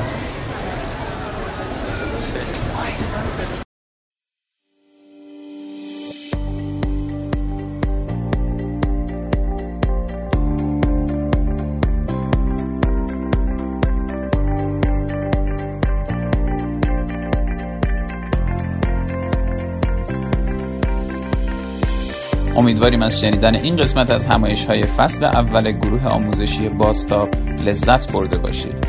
اگر این فایل براتون مفید بود با دوستاتون، اساتیدتون یا حتی اعضای خانوادهتون به اشتراک بذارید. این فایل ها رایگان هستند و برای به اشتراک گذاریشون هم محدودیتی وجود نداره.